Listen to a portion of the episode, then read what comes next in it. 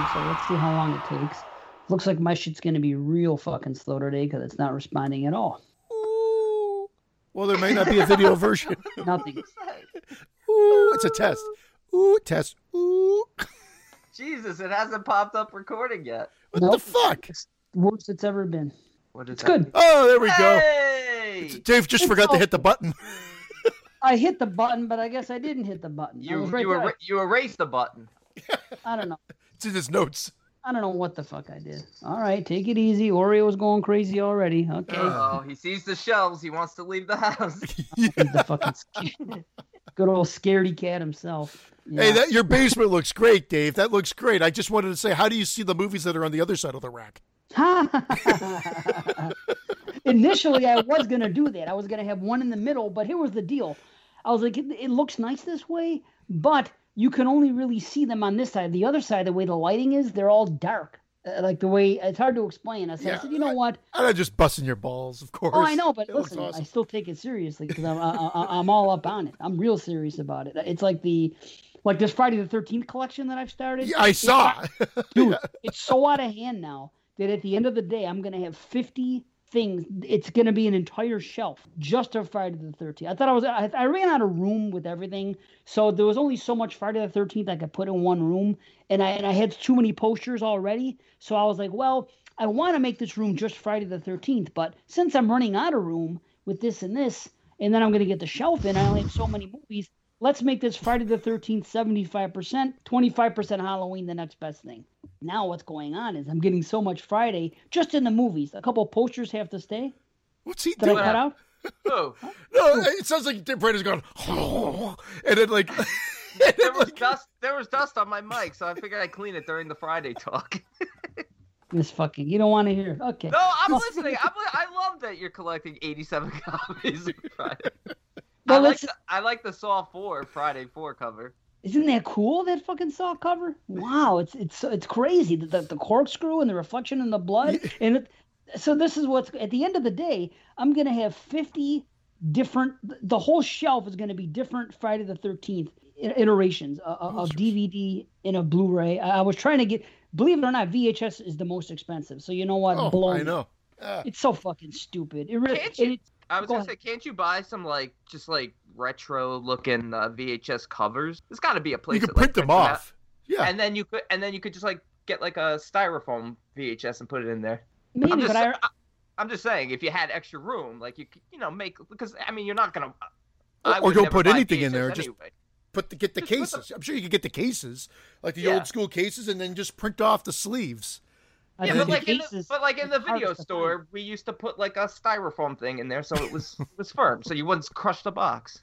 Fat but firm. Either way, I don't need that because like a chick I used to date. What do you say, fat but firm? Yeah. Nice, Miss Ballbricker. What the hell? You should know that one. See, Miss Ballbricker. Oh, the Porkies. Of course. Thank you. All right. What was I going to tell you?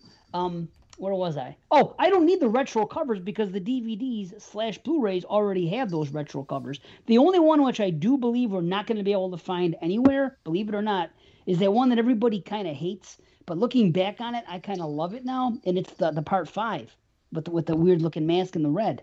Apparently... Like this one. Yeah, now what is that? Oh, that. Hold on. That's like a NECA or something. Yeah, right? Yeah. A toy? Okay, I figured... That's, that's a NECA wafer.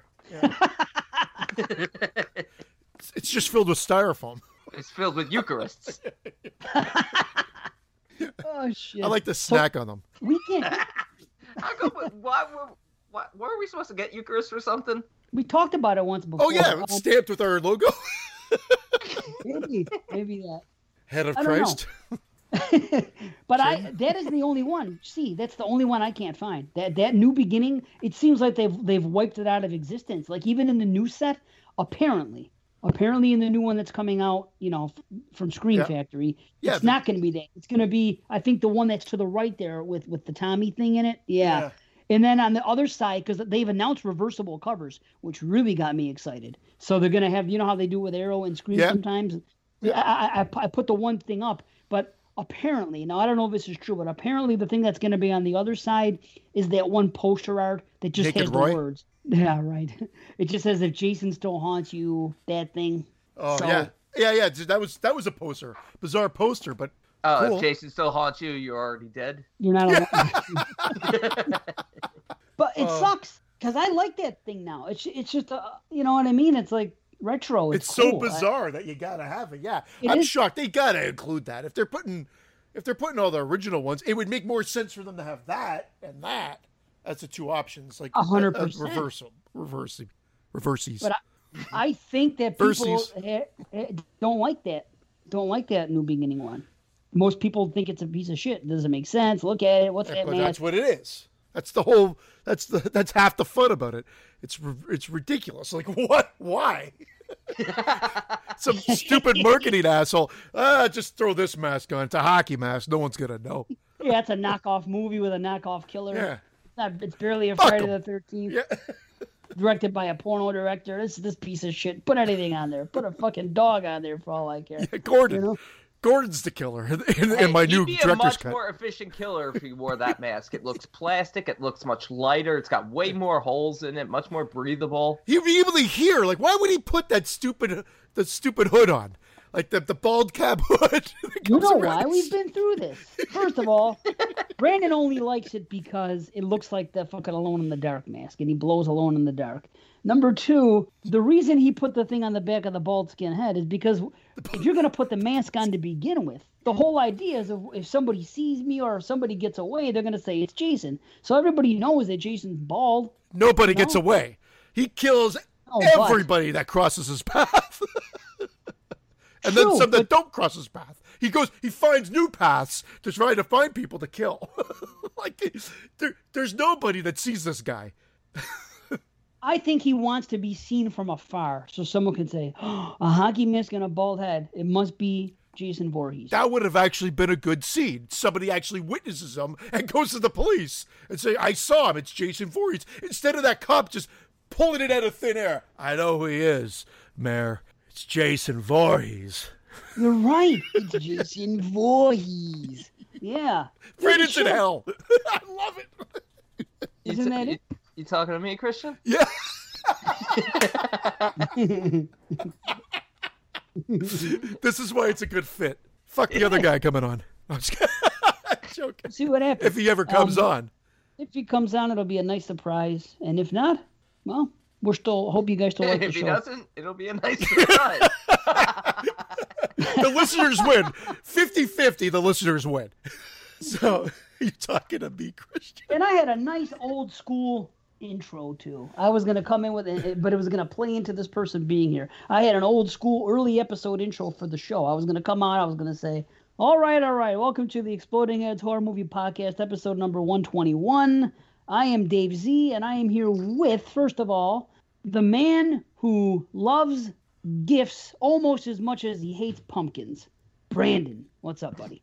See, that was. And you're supposed to respond at that point, Brandon. What's up? Okay, yeah, play along. Okay, and I am here with another guy who now is taking the nickname of one host, and it's now being placed on another host. I am here with the new jaded one. He's healthy, thank God. But Christian, yeah, I feel much better. I'm doing great, thank you. The jaded one. Well, wow, you actually hate every fucking movie now. Really do. Yeah. This year, you've pretty much started hating every fucking. Not only does he hate new movies, he hates old movies that we thought he was gonna like. Well, yeah. Whoa. Examples. Whoa. I agree with them. I thought you liked some of these movies. Thank you. You're do. Like, I'm going to have trouble talking about four of these movies. Christian, we're only reviewing three today. Listen. I actually told you guys in chat that my thoughts on this year have changed. 2020, because I had stockpiled. I saved a bunch of the, I think, heavy hitters to later. And then I got to them this week since we recorded last. And I've liked every one of them, loved a couple of them. And one of the ones that I watched tonight, I enjoyed for the most part, but there's such a stupid idea that they decide to wedge in there, which Dave says is the main point of the movie, that I'm like, well, if that's the main point of the movie, then I fucking hate the movie. And we'll get to that. He's already started. I'm talking about his past hate. He's already hating before we talk about hate. Nothing but hate. He's talking about the hate to come. Yeah. He's jaded. Yeah. It courses through my veins. holy fuck, this fucking jaded, like freaking Jade of the Orient. Is that vein? When you know I'm mad, there's like a vein that pops out of my head. Oh, look, is that Christian or is that Jade Pinkett Smith? Waka, waka, waka. My gosh. And it was a perfect intro because of the third guy that was going to come in. I was going to say something. It really led into something. So maybe next time. Point is, the show has begun. We are here. And we have no clue if we're getting a guest or not today. What do you say, gastronaut? Yeah, gastronaut. We don't know if we're going to get a gastronaut. What the hell's a gastronaut? It's like when the gas builds up in your stomach and you just like, and then you just squeak out a fart. It's like.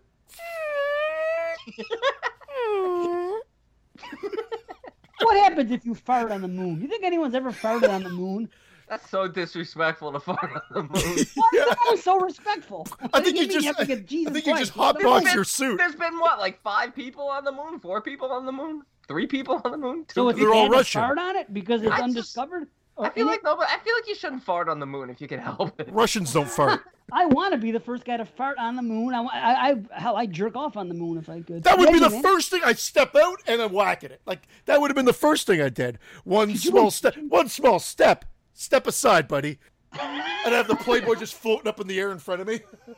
It'd be awesome. Yeah. Like it'd float right into your mouth. Ah! Yeah, crack that. You jerk off in the suit. You're like, uh-oh, uh-oh. It's floating down my throat. You're trying to deke out the cum. I'm not gay. This joke's already happened on the show, so it's a retro joke for the retro opening you gave us. I don't know where that came up on the show previously, but it has come up on the show. And I'm going to believe you on that. That I do. So the moon, I think that'd be great. Fart on the moon, shoot a load on the moon, fuck on the moon if you can. Take a shit on the moon. These things have to. I'm a big fan of doing things for the first. Like one year on the I'm a big fan of doing things on the moon. Well, not on the moon, doing things first. Like it was a New Year's Eve when something happens at midnight. Oh, you were the first guy to have New Year's Eve. I didn't know that.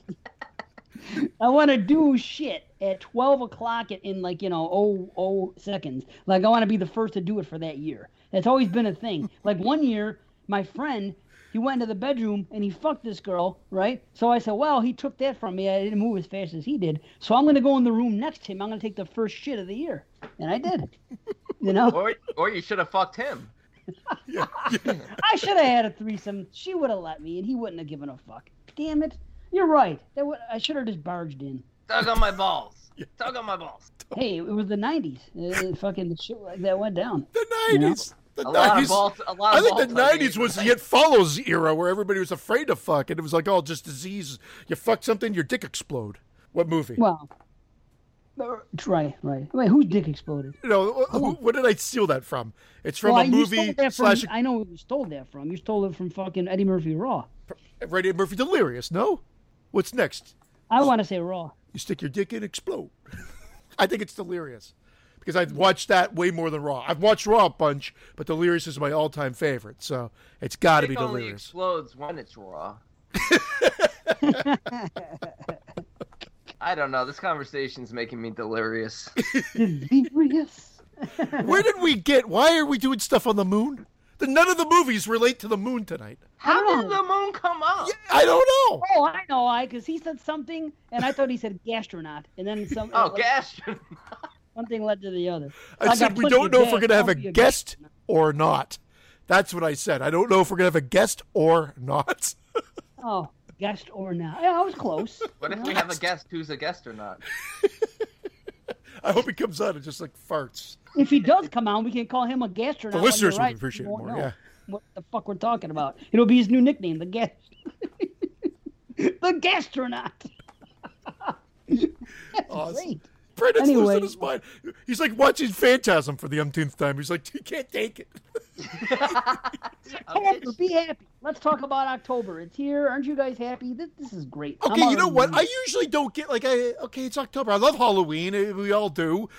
But I'm like, but this year's been great because it's like almost atmospheric already outside. We've got the leaves on the ground. I've been walking my son to school every day with my wife, and it's been great. We're walking. I'm like, I'm feeling very October-y. I'm very Halloween-y. There's a couple of pumpkins out, not like a whole you know, patio full of them, but there's a couple of pumpkins out here and there, and we're seeing them. And I'm feeling the vibe. I've already started watching horror movies. I don't usually schedule my watches. I don't do the 31 days. I just watch shit. But I've already started watching some stuff. It's great.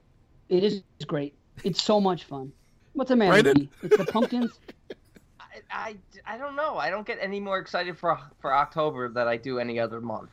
Well, usually I don't either. Usually I don't. This month, for whatever reason, I'm saying it's in the air. I guess maybe because I'm stuck in the fucking house and we were working from home and everything else. So you're COVID free. Yeah, no, we're not. Goodness. Yeah, personally, I'm not. I didn't have COVID, but I'm not sick. Oh no, you had it. Trust me, we saw you. I did not have it. We almost put you on a ventilator during Demons 2. It was weird though. It was the weirdest sickness that I've had, which is why I was worried that it could have been something else. But I think it was just like a sinus.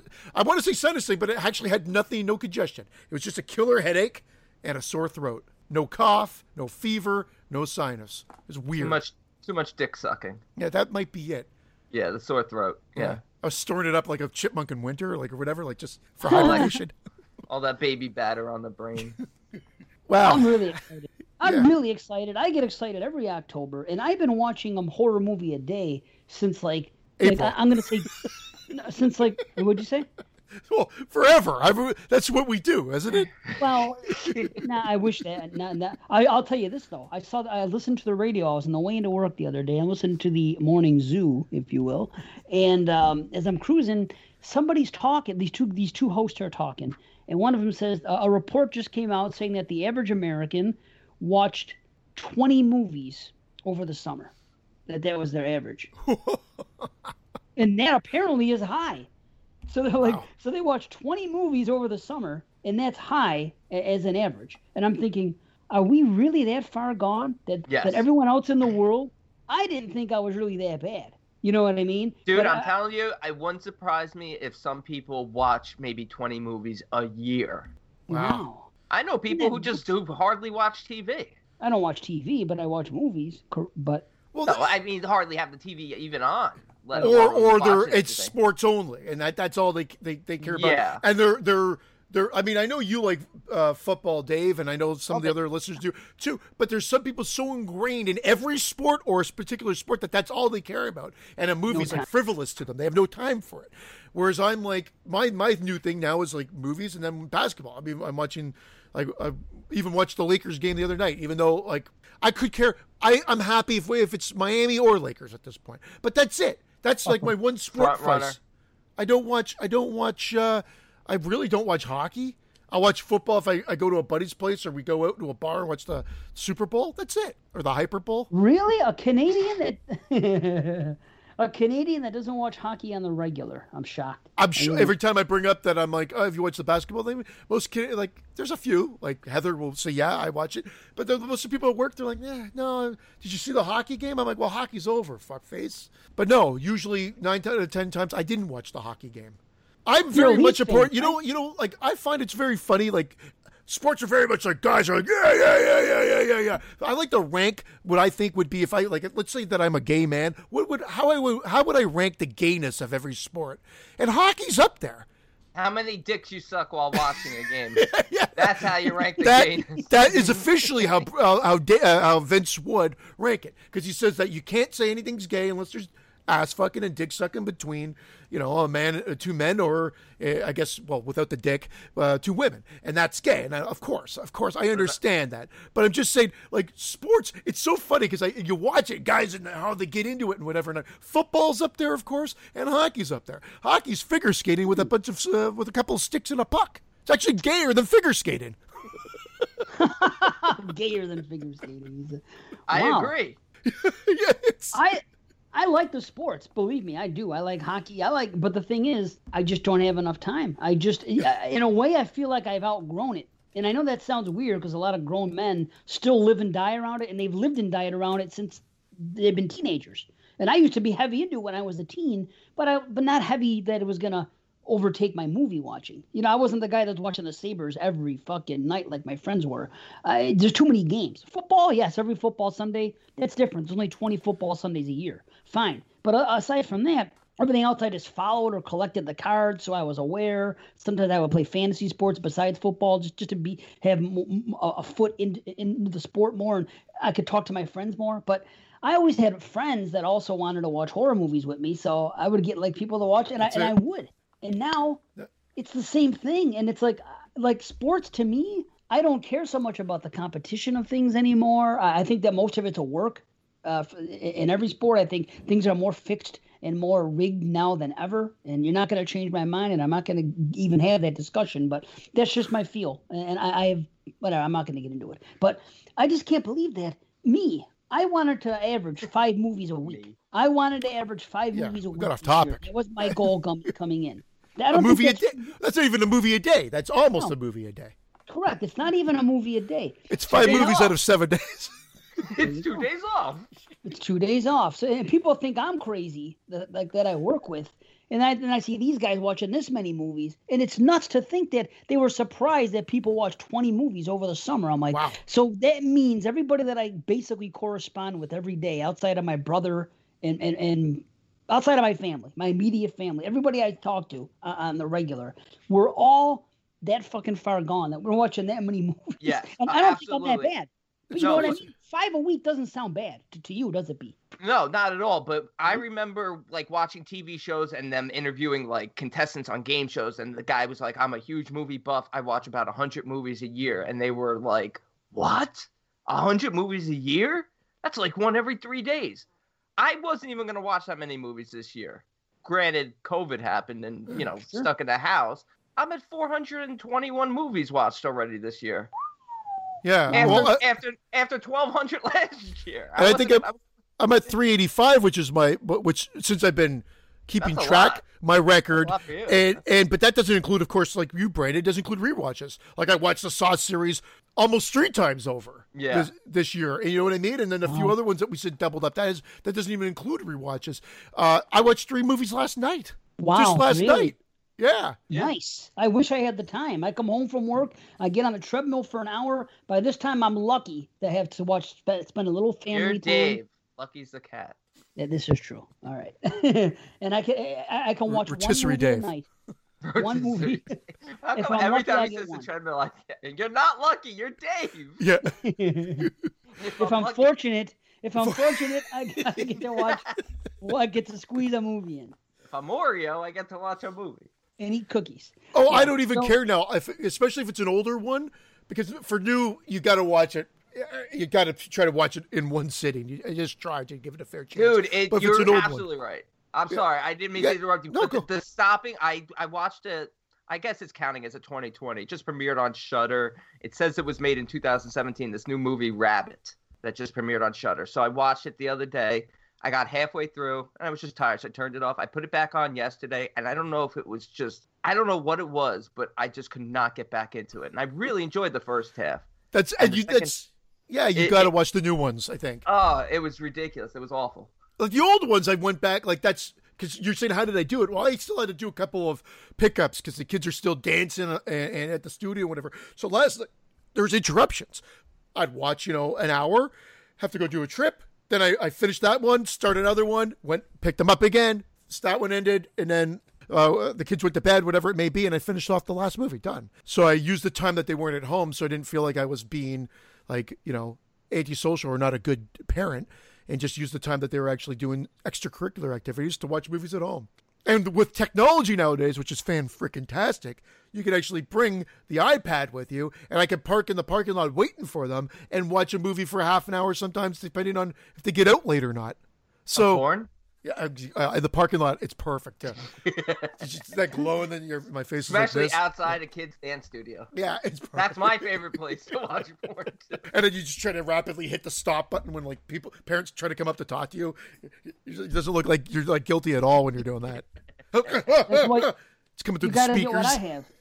You got to get this thing on the phone. It darkens it all out so nobody can see what you're doing unless you're like right on top of it. So anyone to either side of you, they can't see it. It's called privacy filter. And my wife got it. And I said, that's a great idea. So when we upgraded phones, we got it. And I don't know anyone else that has it. It's not really expensive or anything, but it's perfect for an iPhone. You're right there. You put it on. Nobody can see what the fuck I'm looking at. It's awesome. Not that I'm watching. I got one too. That's how mine looks. Nobody can see it. Not even me. You see it? Yeah. No. That's because it's off. Fucking asshole. I deserve that. October is here. I'm going to be happy. Like I said, I was saying earlier, I've been watching a horror movie a day for all of October since like 2002. Right? I've always done it. And what I used to do was that fucking asshole, too. Actually, he's not an asshole. Davey! What's his name again? Petey? Davey Z. Davey. Davey Z. Davey. That's the guest speaker. Yeah, this is our guest. Guest speaker.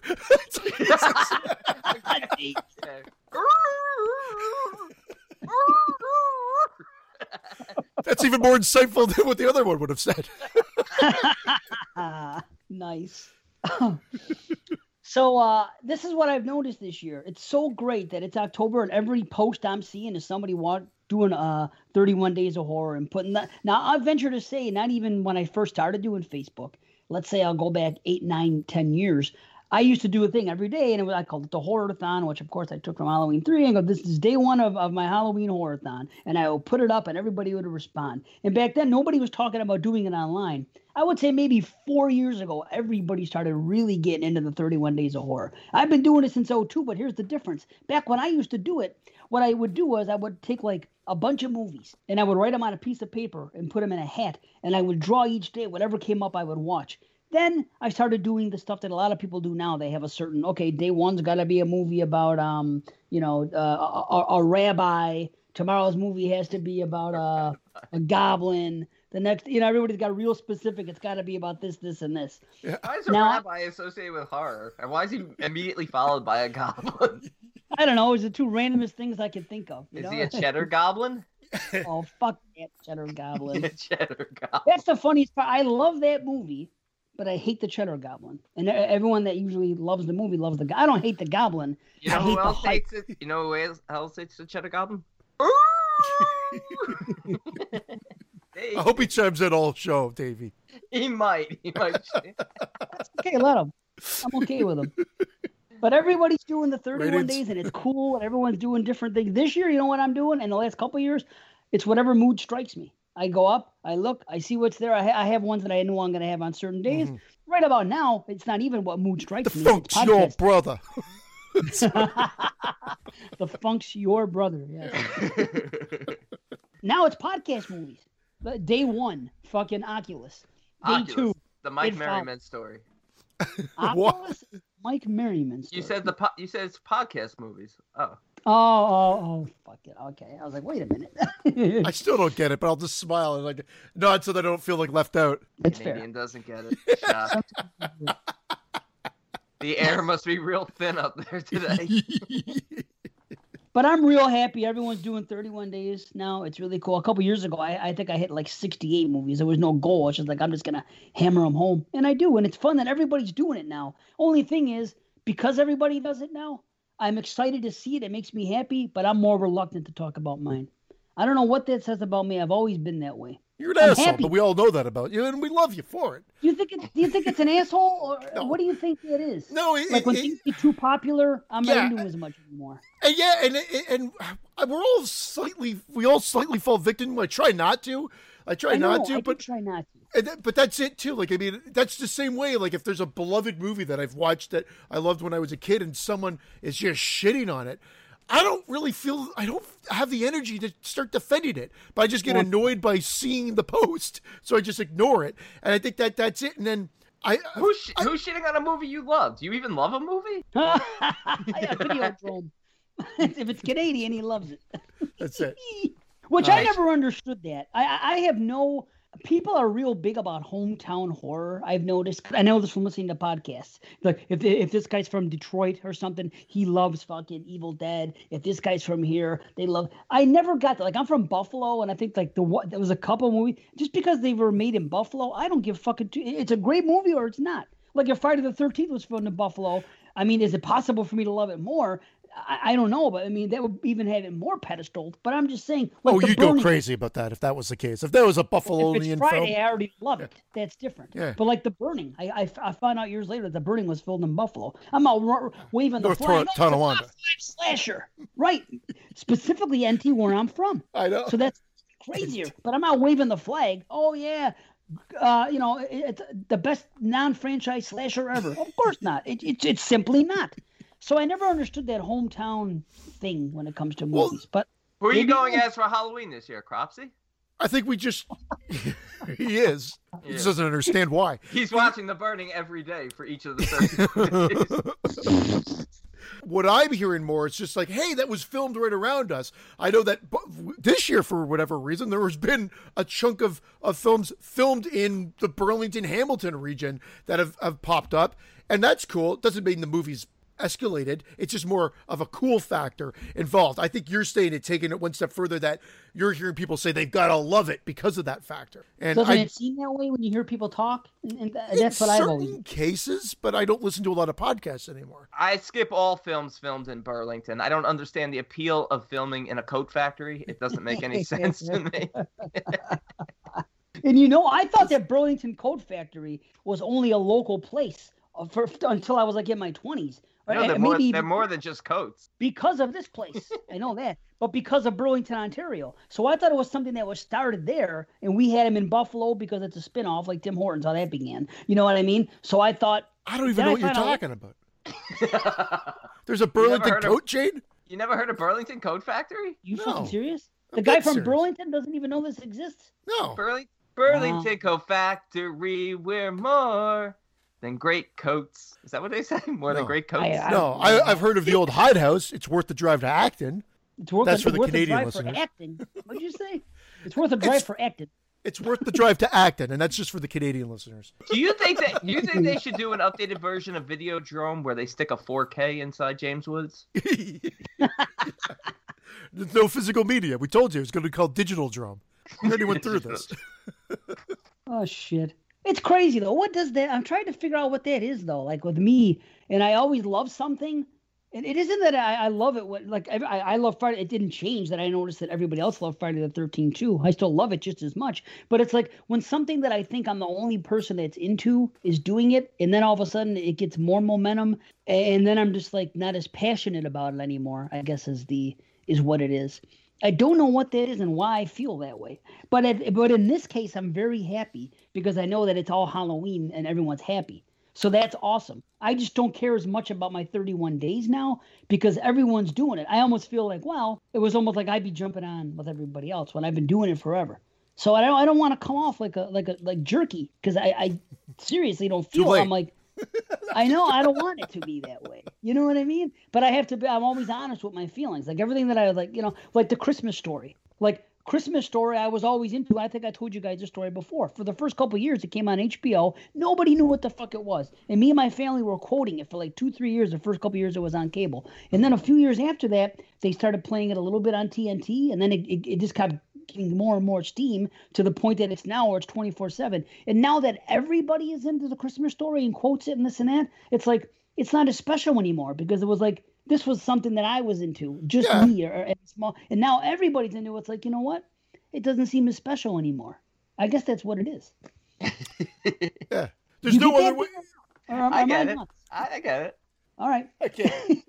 Anyway, I am thrilled. I'm thrilled it's fucking October. It's great. Everybody's posted. Aside from two shitballs that tried to ruin my fucking shit yesterday online, which, again, respond once at the most and then don't go back to them again because it's not worth it. I missed this. Enlighten us. What happened? On our page? No, and nothing to do with our page. It has to do with Skeleton Crew. Yeah. Those gnarly bones. Skeleton Crew, they put out a surprise show yesterday. There are going to be a total of 8 episodes throughout October, and then it's over. Half of the shows are already recorded with one host, and then he's not on the show, and then other people are on other shows. But the thing is this is the last time the Skeleton Crew is going to be around. It's going to be overnight. There was a farewell tour. It's for fun. It's October. Why not do fun shit for the listeners? So 8 shows are going to come out this month. So a show was posted about Skeleton Crew putting out a show, and one of the former hosts came on and trashed the idea and said this and that. And there's so much stuff that goes on that's been going on for 2 months that's never gone public. Everyone else took the high road, but Alex retired for a reason. You could kind of hear me allude to it on the show when he was here. I'm like, he goes, no, I'm not going to say anything about that.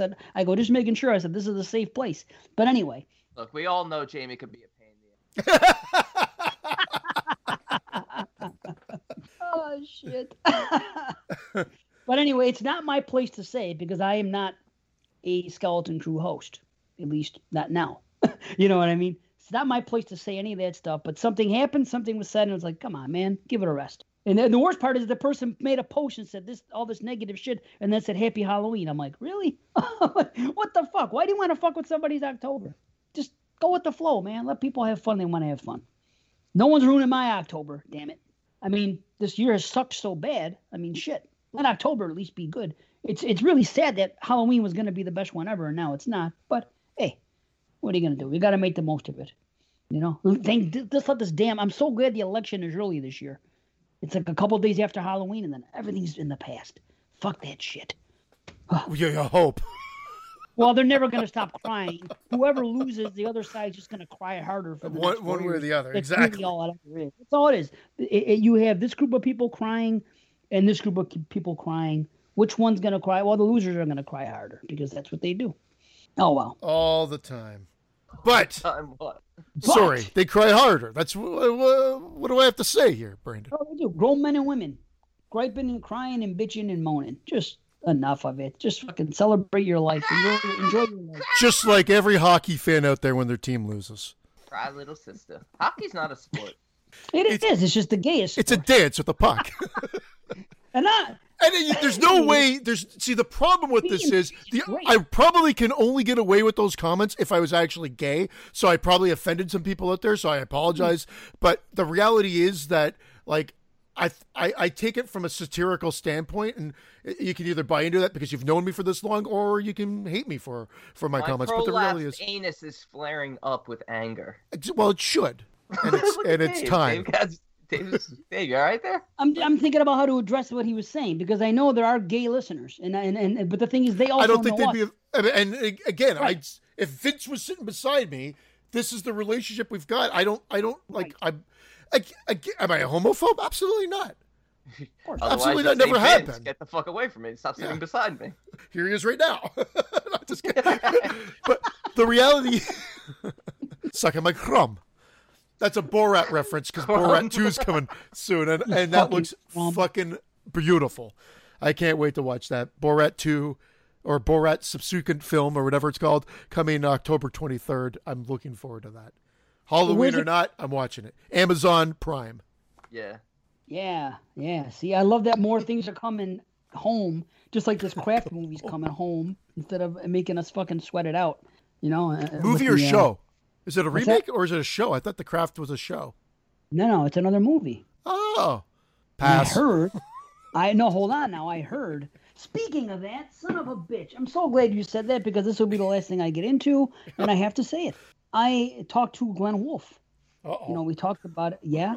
Now, you put out a challenge, and Glenn Wolf says to me that, you know, he listened, and this is his response. Okay. Tell Christian I'll take him up on the offer, and the movie I want him to watch is Ghoulies 3, Ghoulies Go to College. I make a joke about that all the fucking time, about ghoulies that haven't gone to college.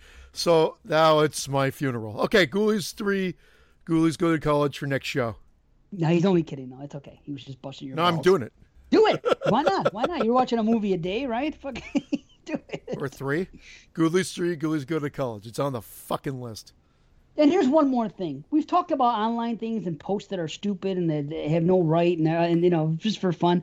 We talked about Welp and everything else and all this shit and how I don't like the unpopular opinion post and the negative post. What's the worst horror movie you've seen? Here's Wrong my answers only. Thing. What do you say, Gary Coleman? Wrong, yeah, Gary Coleman. What you talking about, Dave? Wrong answers only. Wrong answers only sucks dick, right? But here's the one. That I've noticed lately, and it's really ridiculous. I'll give you an example. Maniac is the best slasher movie of all time. Change my mind. Oh, that's been going on for the last year. And they'll have like that meme. The meme with the guy sitting at the bench or the table, and then they pop in whatever they want to argue in the spot on his paper that's hanging off the table. Drives me fucking batsy. That's Episode 121 is going nowhere. Change my mind. It's like, why do I want to change your mind? The meme doesn't bother me so much. It's kind of kind of cute. That's just go nope and then delete him as a friend. But I'm not that type of person. Because you know it's a guy that's put that post on. I'm sorry, Dave. I'm going crazy. I am filled with rage. See? I'm more machine now than man. It's like I'm turning into Vader. Oh, shit. But seriously, why do I want to change your mind? What the fuck do I care? You think Maniac's the greatest slasher? I'll salute. So be it. You know what I mean? You should just have a meme of you holding a glass of wine going, "Ah, salute."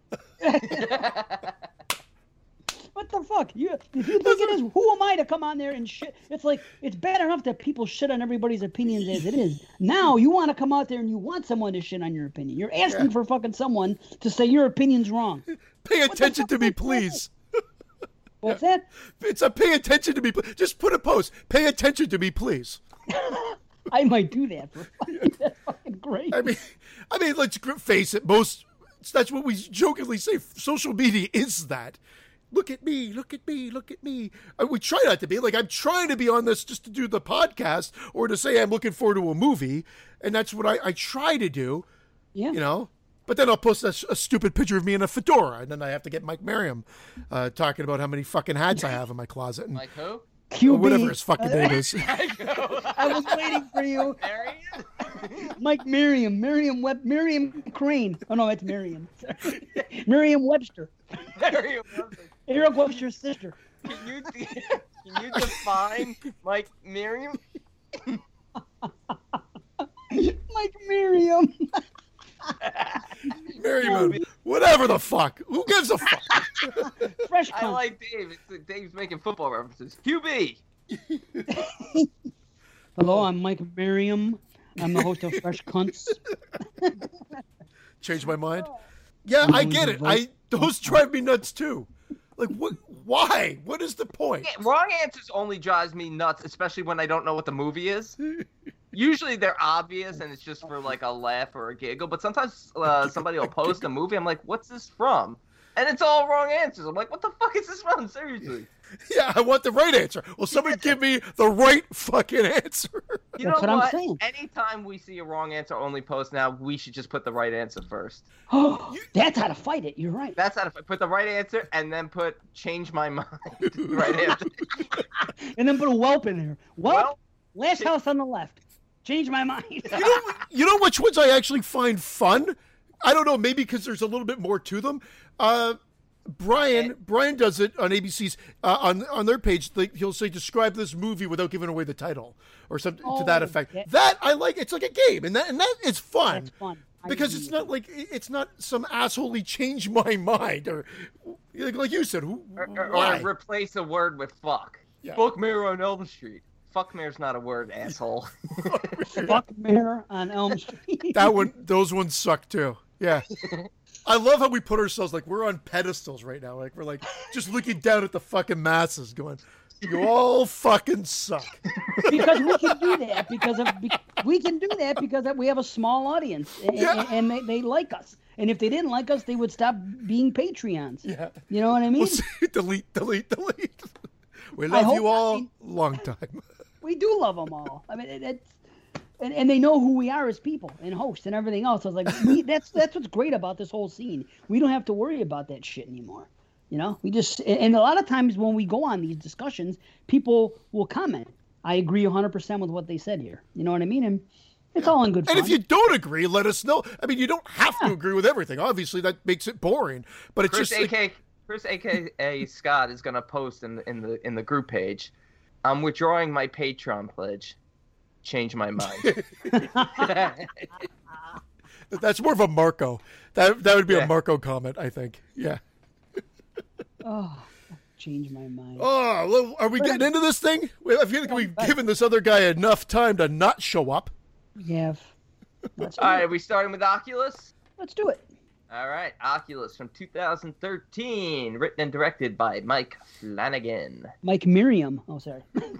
Mike Merriam-Webster. Christian. Oh, me. Gold.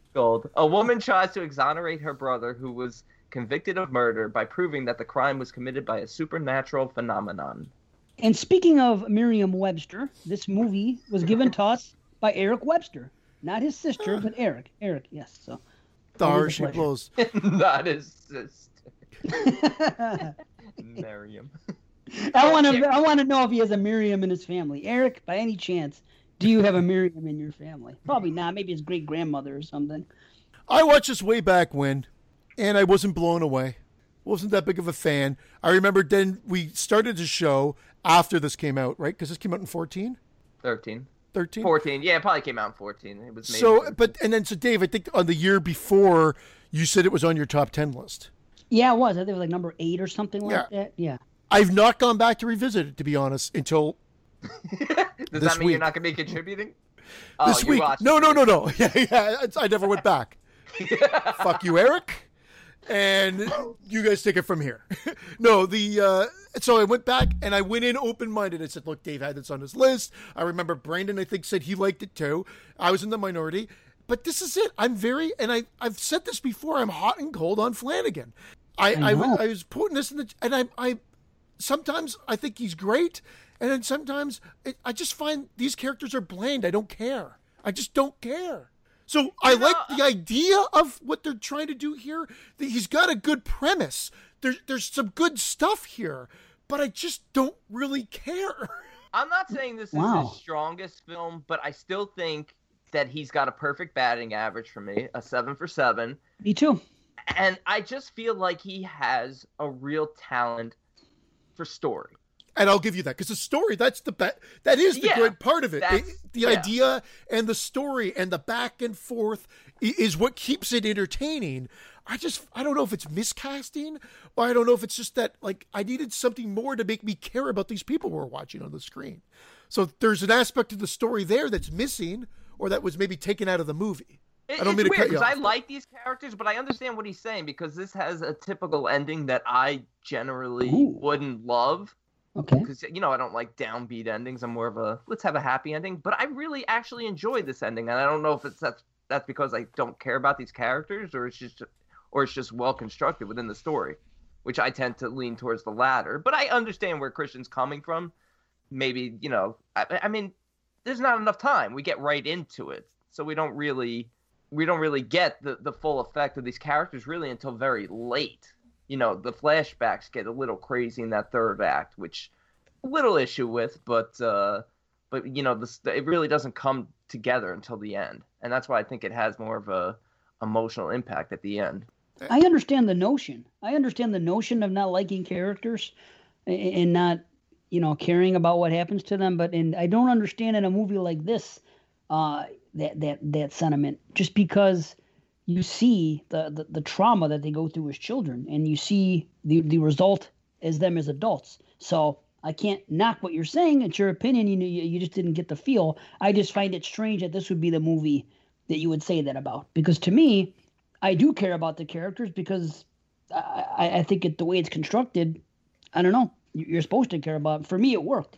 Well, I don't think it's the greatest, but... Well, I think it works by the end because it builds to that. The flashbacks come slow and steady throughout, that we're still getting a lot of stuff even in the third act, so that when it all comes together and the truth is, finally revealed and all that, even though, we're led to believe that these are honest people. They're not crazy, even though they kind of plant that suspicion early in the film. It might be a little too late if you're not that into it. Well, and I think where he gets points is the fact that he is trying to do original stuff and at least try not to just give us the same old story. So I respect that. Yeah. I do like that. And I can't knock that because that's what we want. And so it's funny because I'm very much in the minority when it comes to Flanagan. I think all horror fans seem to think he is like the next best thing, if not the best thing we've got right now. And I'm not quite there yet, but again, like you've said, 7 for 7. I'm not really. I can't agree with that, but I'm just saying that for this particular film, something I guess is missing. I think maybe because we're introduced to him as adults, maybe I needed it more linear at the beginning and have it build up and have maybe some of the story told more as children.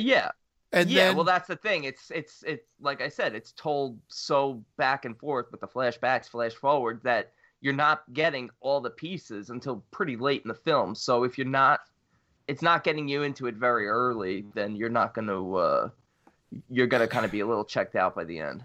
And for a big thing about remember our promise, like, it's really just thrown in there. He's being driven away. There's a lot of commotion. He's in this police car. It's just like, remember, I promise, like, we promise or not to say anything, or we'll figure this out or whatever. She's yelling at us. He's being pulled away in a police car. And he's like, remember what, bitch? I'm being taken away and thrown into the can for like 10 years. Well, no, but she said it inside the house. Right. So they take away everything I just said in the last 30 seconds. She said inside the house. When we're older, we'll come back and destroy this evil. Sorry. And that's what's great, because early on in the film, his doctor, right when he's about to get released, says, you know, your sister has been on her own dealing with this trauma. Protect your recovery. Kind of gives him a warning. Gives Tim a warning. Okay. To sort of, you know, reconnect with your sister, but be careful. Protect your recovery. And immediately he falls into her, okay, I got the mirror, I got the laser glass, we got a few days to destroy it, let's do it. What I do like is that she seems to be the one that should have been in the asylum. He seems to be the maybe, whether or not the asylum worked for him, I know why he was there. I mean, because obviously he was, they thought he was the one that committed the crime. Yeah, exactly. Yeah. And so, like, there's a valid reason, but I'm just saying, she's gone crazy. But you don't see that extent of crazy until things start happening that prove that she isn't insane. I guess, yeah, I mean, it's so weird. They really don't give you much in terms of making you think she's crazy. There's only one scene in the movie where she has that Boston Terrier that she's using as bait, and she calls it Mason, which is the dog from the kid. But that was just sort of flashback. It makes sense. They flashback the whole movie. Yeah, and then she's screaming at the dog Mason, so it was already the house messing with her. They don't really give you any idea that it's that she's nuts or any of this isn't real. No, but what they do well, and that's why I care about the characters, is because you see Tim coming from being, you know, having to deal with doctors all this time, and him giving the clean bill of health, if you will, coming out, and he's trying to be rational, saying, hey, listen, sis, what are you doing here? I spent all this time in there, and I've been convinced that everything that happened was this and this, and I'm going to spit at you all my freaking terms, psychological terms, and say, this is what really happened here. This isn't what you're saying. And then you feel bad for him, because he's trying to convey this, and now, oh boy, he spent all this time getting good, now he's gonna be gotta go through all this crazy shit. And then you feel bad for her, because she stayed on the outside and she couldn't talk about this with anybody. Yeah. She never got any therapy for it. She never got anything. She has this husband, and he doesn't even know about this part of her life. She's kept it under wraps. So all these years she's been keeping it quiet, you know, and now she can finally do something about it. So I don't know. And, of course, because of the trauma of their childhood and what went on. So I do feel bad for the characters, but I will agree with what Brandon said about how maybe if they didn't do as much of it in the third act as they did, maybe C would have felt for them sooner, or it would have worked better from a narrative standpoint to have them. But the thing is, I don't think they could, because the way they were showing when shit hit the fan in the third act, when they're looking around the corner, they're seeing this and they're seeing now the present, and then they're seeing the past in the same room at the same time. So I don't know if they could do it a different way in this movie, not using that type of structure. But and when shit hits the fan, that's when I think Flan goes overboard and goes into his Flanaganisms, and I don't find it scary. It feels like, then I feel like it's been there, done that. The demon, the, like, everything that's supposed to be the amped up scares seem kind of blah. Well, first of all, they're ghosts. What did I say? Ghosts were alive and now are dead. Demons never existed in our plane of existence. An instrument of evil, a demon. No, I agree with you about the Flanaganism. He does it here again. I get it, trying to do the mirror eyes, you know, the reflection of the soul, they're evil. But this is the first time he did it. Hold on. I know this is the first time he did it. This is the second film. He didn't do that in Absentia. This is the first time he's done that. Yes. And think about what you're saying. He's continued to do it. He's continued to do it. I just find, for me, ghost stories are most effective when the ghosts are either regular-looking people. You could have them lurking in the shadows the same without the mirror eyes or the glowing eyes, or the ghosts are not present at all. Most regular people say. Sorry. For this one, keep the ghosts. Just get rid of the eyes. Like the scene where you first see Kate Siegel, she's sort of lurking in the background. It's creepy. You just see like her, like dark shadow, and then the eyes light up. Like, and then when they get the Betty Davis eyes, you're kind of like it's too much. And then I'm like, he just aped himself like later on in life. Again, now maybe that's the connection, and if you're a fan, you're like, oh, cool, call back to Oculus. But like I looked at it, seeing it back because I don't remember that. So now that Dr. Sleep's come out and come back, I'm like, oh, he just regurgitated that in Dr. Sleep, eh? Dr. Sleepy Eyes. You know what though? James Wan does the exact same shit. He always has. He does the stuff that he does even in Insidious. He also does it in The Conjuring. And did he invent the Flaniverse? But here it is. Oh, take that, Jamie. He loves it. Yeah. You gotta start saying the Flaniverse, Jamie. Flaniverse. Stop causing shit in the Skeleton Crew chat, Jamie. Awesome. Having said that, Insidious and The Conjuring came out 3-4 years before. Maybe this is a sign of the times, and maybe this is what we've gotten used to, and some diehard fans don't like that, but they were already established, and now this film seems like it's just a copycat.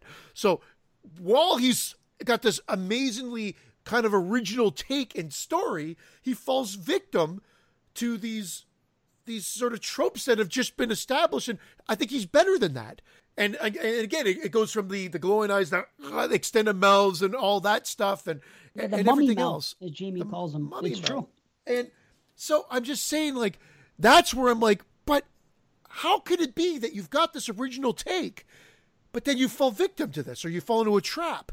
And again, it's just that I can't separate it because I admire what he's doing with the story, but as I'm watching, I'm like, ah. So then by the time it gets to the end, I have no investment in there. I'm just wanting it to end. Wow. I'm not saying I don't have any enjoyment here. I don't want to say that it's a failure by any means. I'm just saying that I think there was so much more potential that I just didn't see as a result or at the end. I just feel like it definitely didn't live up to where it could have gone or been as successful as it was. I disagree with that. And that's fine. And I'm almost positive I'm going to be in the minority with this one. Well, you're pretty jaded, but that's okay. I think it's got some effective scares. I love when she first confronts the mirror again in the gallery, the reflection of the, they're not ghosts, the statues, and then the third one appears. Oh, it's great. That's really tense. But my favorite part of this movie is when her and Tim move the mirror into the house, set up, and then she's giving the history. Oh, that's so awesome. I'm a sucker for that. I love that. In a 10-minute scene, she gives all the history, and it finally, not finally, but like it starts to make sense what's going on here, that whoever the last person killed becomes an evil entity of the mirror that haunts the house. Because the first person who's killed, this Lasser guy, who's burnt beyond recognition, they talk about immediately after he's killed, that people start seeing him and the church gets involved. And then each subsequent person that gets killed haunts the following person. It's almost like a chain reaction. And then we get to our last victim before this family had it, which was Marisol Chavez, the girl who they talk about who had the miscarriage. Well, that is good stuff. That's the stuff of ghost stories. Like you give the lore, the history. That's what is great. But great imagery too. The woman who chewed on the wire and her face is all burned, and you just see oh, that's great. How about the one guy, which I think is great, that they don't say anything else about it except that he was over 300 plus pounds. Yes, and he withered away. I thought of Thinner. Yeah, I did think of Thinner. They showed him he was thin. Not sickly thin, just like a regular person, but that's all they had to tell you. And you create the rest in your head. Yeah. That's what I like. And I am a sucker for lore, just like with in that movie Clown. I loved how they did it there, how they went into the history of the cloying. They do it here as well. Now, this is what I love about this. This is what I love about this. Yeah, the cloying, right? Yeah, the cloying. So that's it. That's what it was called. The cloying law. The cloying. So anyway. Loincloth. Coincloth, yeah. Loincloth. Instead of loincloth, coincloth. I got you. Cloin sloth. Anyway, let me go back to the. What hey, I was you cloin. Wow. About What they do here and what they do in Clown as well, and I said the same thing when we talked about Clown, is you're taking an almost 80s movie type premise and you're putting it in modern time and you're finding a way for it to work. This is a movie about a damn a haunted mirror. That is not something haunted mirror you see this day and age. That's something that would have been a haunted artifact movie from the 80s, a simpler time when they did things like that. The fact that you can make a movie about a haunted mirror, and she goes into that whole spiel with the history of it. I'm a sucker for that. I love it. And they make it work here. That's what I love about it. And do you know, and I'm sure you do, B, but I didn't notice until this time that Marisol was the woman in the freaking in that the father was messing around with. Yes. Yeah, I this time. Only reason I knew is because I went to IMDb and I was trying to tell my wife, because she's seen a lot of Flanagan things with me, including the show, The Haunting of Hill House, which, by the way, C, have you seen that? No, and Jason, but again, because Jason, Marco Polo Jason, he was talking about that show out of the gate, The Haunting of Hill House, and it was the best thing on TV. He was the first person. He talked about it before Flanagan even made it. I think Flanagan had him as the, Well, you must see that. And like my wife has seen just about all the Flanagan movies with me now. So every time one comes out and I'm watching one, I go, well, this person appeared in this movie and this person. So I was going to see, because he does that a lot. He has the same actor, which is great. Yeah. So as I'm going by, I see Kate Segal. I said, wait a minute, who did she play? I go, I don't remember her being here. And then it said Marisol. I'm like, Marisol, okay. So now as she's giving the history, she goes, and in 1975, Marisol so-and-so did this and that. And I'm like, oh, shit, that's her. I'm like, okay, that's it. And then later on, she comes back in, and she's the other woman, so to speak. She haunts the guy directly. I thought that was so cool, and I didn't know until this time. But I really enjoy it. And that's, I think they needed something more with the father, like, they get the mirror in there, and then the father's talking to somebody, and the mom overhears. There needed to be something else needed to be developed there. I find it's missing a component, and then suddenly he's being seduced by this mirror, doesn't want to spend any time with his family, locking the door. I feel like there's something missing in that portion of the film. I love it though. I think it has, some feelings of The Shining, especially the reveal when she goes into the office at the end and she sees that he's just written Marisol over and over on the paper. He hasn't been getting any work done. He's just obsessed with it because, I mean, the mirror's right there. So, of course, the evil's going to speak to him. And I love the way it sort of, like, feeds on everyone's fears and insecurities. For the kids, it's the dog. It's Mason. It's driving the kids crazy that, Mason disappears and, For the wife, when she hears it. Yeah, the grotesque cow comment. And then later, the very Videodrome-esque scene where the scar's open and it's like pulsing. Ooh! Like, ooh! That was good, too. It reminded me of you, C-section. That was going to be a segment? C-section. Can still be. And then I think it was came back, by the way. Dead male just came back on the last episode of 22 Shots, so I think it's only fitting that undead male also makes an appearance. Makes a return. Yep. Yeah. I'll do it then. The other scene that stood out that I liked is when she stabs who she doesn't realize is her husband or boyfriend. Yeah. That reveal. I thought that was really well done. Her fiance, and they keep playing it back because they don't know. They can't trust the house. Yeah. That whole thing with the alarms, every hour we got to eat, them seeing the video of them turning the cameras towards each other and stuff. Like, it's really some cool stuff that the house is just, the mirror is just fucking with them and making them delusional. That people, I mean, even again, going back to the history, the woman who drowned in a bathtub full of water. Yeah. Or people starving to death. No, she didn't drown in a bathtub. I mean, died of dehydration. Yes. Like, that's a stretch. She drowned in a bathtub. How the hell do you drown in water? What do you mean, stop? I bought you dinner, didn't I? Oh, shit. You love it. I feel like I am jaded on this because you're all bringing up great points, but yeah, I am a little bit. Yeah, I don't know. Maybe it's her. Maybe it's the brother and sister growing up. I don't know. Something I just can't connect.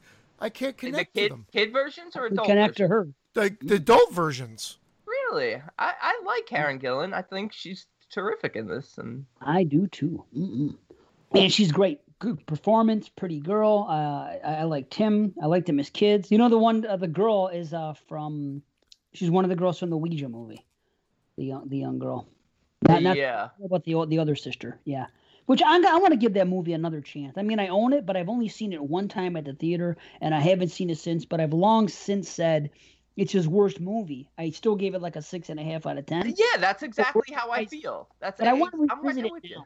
It's been how many times have you seen it, B? Once, also, but I'm also right there, like 6.5. Like I want to go.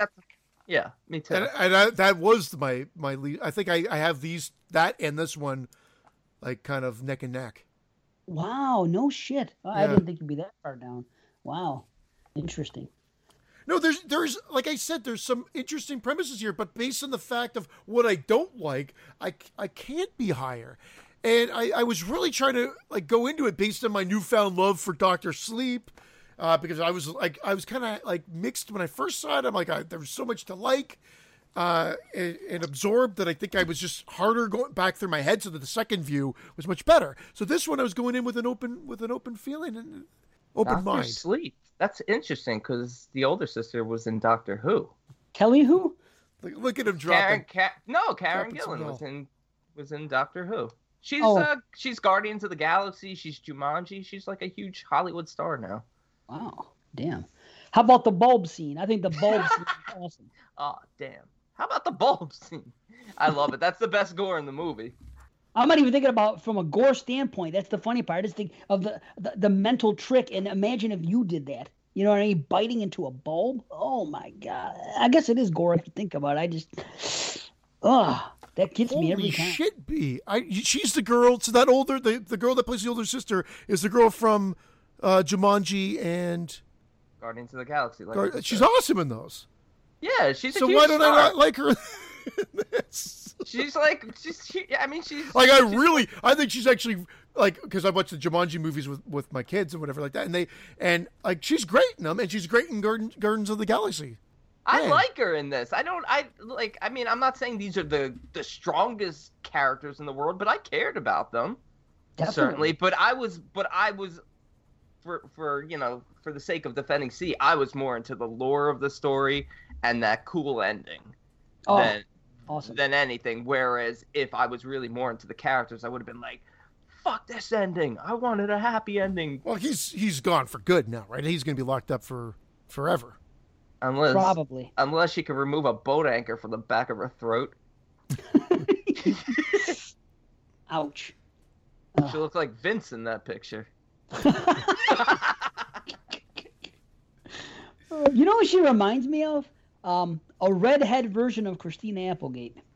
That's what I kept thinking of in this movie. I thought you were going to say Nancy because of how quickly she set up that anchor trap to smash the mirror on the top of the ceiling. She was there for she had 8 years to I know. Okay. All right. I thought it was going to be a criticism. No. I've been an asshole. I just joking. Okay. It's actually Christina Red Delicious Applegate. Ah, she is Red Delicious indeed. Although, did you guys notice she was really trying hard to have her hair bounce and move around in the back when she kept walking? I think that was like a directorial, choice. Did you guys notice that or no? It seems like she was trying really hard. Wasn't it at the beginning?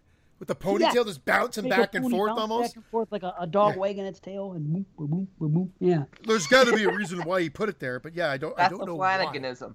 Yeah. That's another Flanaganism. Bouncing ponies. Awesome. At least it wasn't a rocking pony. That would have terrified you. But I think it's really good. I like what they do. It's a fucked up movie, and that's how it's very trippy and mindfucky. Yeah, I mean that's what it's doing. It's playing with your sense of time and reality, and it does it really well with the characters. You know, Tim very early on, he doesn't remember getting back into the house. You know, all the things that they're showing, like that they're doing, it just becomes unraveled so quickly. The time when she wakes up and the anchor alarm's about to go off, and she's like sitting right in front of the mirror. It's sort of foreshadowing, yep. But it's also like a really cool scene. It's like, oh, fuck, this mirror is evil. It's really fucking with them. I like when they twist time like that. It's almost like Blair Witch 2. When you go back and you look at the video, you thought this happened, and then they go back when you finally see the proof, and you see that, let's watch the video. They look, and they show them setting up and pushing the cameras together to face each other and doing all that stuff. I love that stuff. I love when should have been called Video of Shadows. I didn't see any book in there. True. I like when they get manipulated like that, and everything that happens with the mother, we haven't even touched on. That stuff is sad and sick, but great. I mean, the stuff that poor woman goes through, and she's eating a plate, and she's got no teeth, and she's locked up in that room and everything, and how they bring the kid over, and the father just plays it off. All my kids are just making this up, and it just flies by. I like the way he chokes her out. He puts her in like a rear naked choke. Yeah. He MMAs her. Just go to sleep, bitch. Mommy's okay. Mama's and the 911 call, and how it happens again years later. It's the same voice, and it says same whatever. Voice, yeah. I need to speak to your father. Yes, it's like Southbound kind of a little bit. Very very trippy stuff. The fact that the mother starts pulling her teeth out, very reminiscent of the stories in the past where people were ripping their teeth out. They go through the whole history. I can't even remember, but they said like something like 45 deaths over 4 centuries. Correct. I mean, that's awesome stuff. Yep. I mean, and it is awesome. She's chained. She's oh man, it's horrible. It is. There's a lot of stuff going on. There's supernatural stuff. You got that thing going on. It's almost like something from Girl Next Door or some shit. You know what I mean? Just some torturous shit happening. I quite enjoy it. I don't know what else there is to say. I like the fact that the mother at the end, she has like that moment like where she kind of comes back to herself for a sec. Yeah. When she's strangling Kaylee, and she kind of catches herself right before the father shoots her. Like she's possessed by this evil, but she's not too far gone. Where the father's just like full on gone. It's very Amityville 2 with him like walking around shooting everyone. Had that feel to it, that really disturbing. Holy shit, this guy's murdering his whole family. And that you good point. Everything you've talked about sounds great. It sounds amazing. Somehow it doesn't have that emotional weight to it. Mm. You guys seem to think it does, but for whatever reason, you just described it to Amityville 2, whereas there is some, maybe because of the sleaziness of it, just because of how sort of explicit it is, that seems to work. This one never gets to that level. Everything you described, I'm like, holy shit, that is horrific. But for whatever reason, I never felt that while watching it. But talking back, I'm like, yeah, man, that's crazy shit. But for whatever reason, it was missing that emotional weight for me. It happens. It doesn't always register for you. It doesn't always register. I'll say one more thing, the score. Really good score. I listen to it sometimes. It's an underrated score, but it's really quite good. So if you're on Spotify or Apple or something, just get on there and give it a listen. It's solid. One little scene I probably would have changed. I would have had the father be the one reaching out to Kaylee through the mirror. Instead of... the mother. Correct. Instead of the mother. Maybe the father... Maybe the mother is reaching out for a different reason. Was it I feel like the mother is reaching out for the protective, but I feel like it would have been more of a oh my god, if it was like the father like reaching out, you saw like he's trying to like reach out for forgiveness, and then of course Tim drops the anchor, and it just was more trickery on his part that he was still evil. I feel like she was reaching out to like almost say like I love you. I'm going. No, I now. Like that. I want some sympathy for the father by the end. Why not? No, this wasn't the father. This was I the understand, mother. But what you're trying to say is you want the father reaching out and continuing to be evil as the ship's going down. I think it would. I don't like that idea. I would rather get some sympathy for the father at the end, this relationship, because remember how she defends him and she even slaps her brother for talking shit about you're not allowed to say that about him. Well, that's the point I'm making. It would look like sympathy, and then the thing would drop. The way you said it, I thought you were saying coming out in an evil way. No, he would basically call to her like embracing her like the mother did it, but it would be him, and then the anchor would drop, and then you can make up your mind, was he really embracing her or was he drawing her in to the spot so that Tim would kill her. I agree with you. That would have been better. Yeah. Damn. I will say this. I did pick up on the Flanaganisms, and I thought of Christian right away. Even though it was the first time it happened, as I'm watching the movie, and I saw the first couple of times with the yellow eyes and some else, or the bright eyes, and something else happens, and I'm like, yep, Flanaganisms. It's true. I can definitely point them out. And when you go watch Ouija 2, that's the one you're going to notice the most.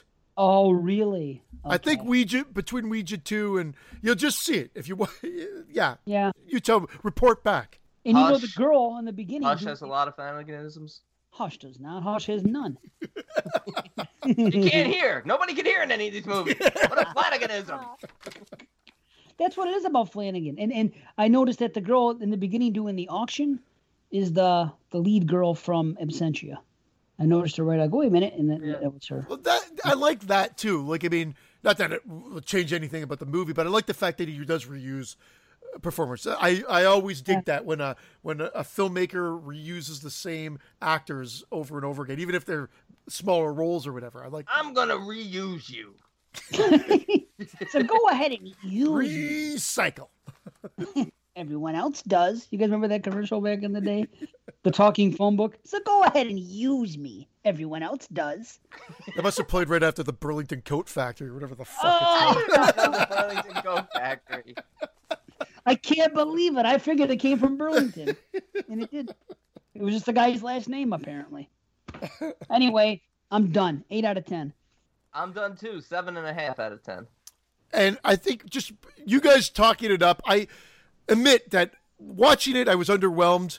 Talking a bit about it, I feel like you talked me up a bit. I'm 6.5 out of 10. Hey, Hall of Fame.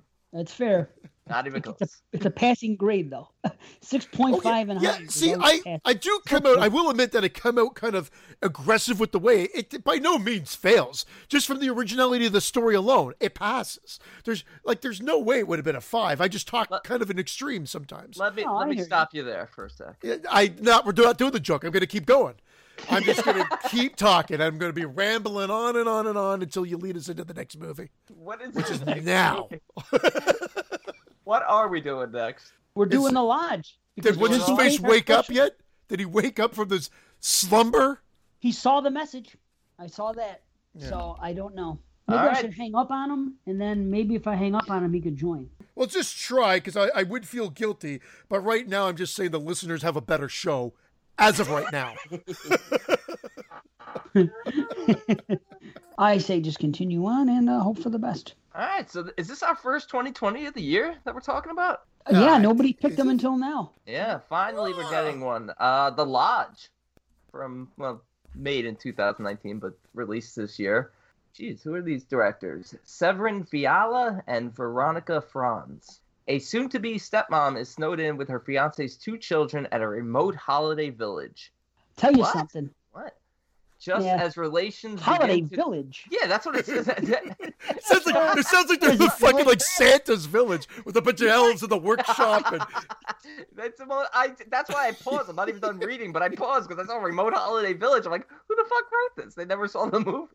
Just as relations begin to thaw between the trio, some strange and frightening events take place. Thaw. Oh, I like how they wrote that. Thaw. Ooh, clever. Yeah. The movie. Clever. Listen, it looks great. The performances are good. My problem with it is like at the halfway point, I was actually all in, even though it kind of lumbers along there a little bit, and it's slower pace. Lumber? Because it's in the cabin?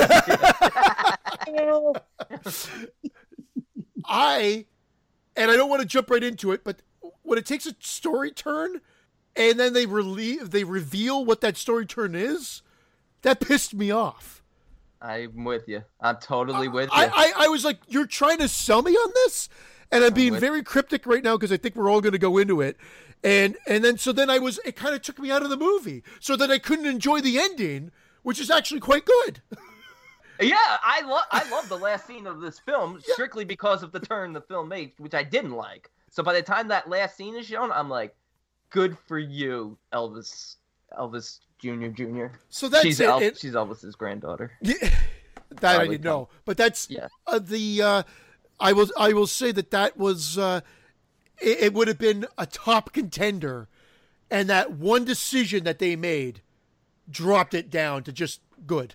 It's very, very methodically paced, and it's just, it drags. It does. It's not even close to the most boring film of the year, but I find it boring after the first act. I find it boring once I get to the cabin, to be honest. I love the first act of this film, though. They really needed to get back to Dad. They needed to cut back to Dad way earlier than they did. But the reason they didn't is because of the stupid plot twist that they tried to wedge in that ends up not being what it is. Now, Dave, you're creepily quiet, so I have a feeling you love everything that happened in the movie. I'm not going to say I love everything that happened in the movie, and I am having correspondence with our special guest right now, so that's why I'm doing all this typing over here. Is it F-U? No, I'm just kidding. All right, I'll just set up the story so people at least understand what's going on if they haven't seen it. Mia and Aiden, brother and sister, their mom commits suicide after their father asks for a divorce because he's remarrying this young girl named Grace who's a former cult member whose father was like the leader of this suicide cult. And that's basically the setup. And then it's 6 months after the suicide, and they're planning on spending Christmas together at a cabin. I'll have to add this. That suicide, one of the best things of 2020. I just wish it was me. You're not the only one. It is a great suit. It's very shocking. So matter of fact, so shocking, so out of nowhere. I'm like, this movie, that was like, boom. It, like, with the opening and how they, I was like on board. I'm like, wow, now that's full head explosion. I'm right there. I agree. Right out the back. Right out the back. I agree. And I was like, what? And then even my wife's like, what happened? She thought something happened in the house. I'm like, no, something just shocking happened on TV, on the movie I'm watching. And I'm liking it. And are you clueless? I'm clueless when that happened. She sure was. The whole beginning, though, I thought they were just remaking the crying video for Aerosmith because that's all she did. I was crying when I met you. Now I'm crying. You do it, Dave, because I can't sing. Trying to forget you. Do what you do to me, you know. Yeah. Boy, that video was great. I wish it was. Anyway, I'll tell you this though. Wow, what a shock it was, and it looked great too. It was a great shocking scene, and it looked great. It looked like legit. I was like, wow. Like, I was like, what the fuck? Like, has anyone seen her in anything since? As if. Now that's method. Oh, shit. No, that's horror. She's from San Salvador. It's an entirely different country. Salvador. By the way, I was watching Sopranos today, and they were showing when Tony was a kid in this quick scene. And sure enough, when they came in the house when he was a kid, his mother had all the furniture in plastic. All the plastic coverings. That's very Italian. It's so Italian.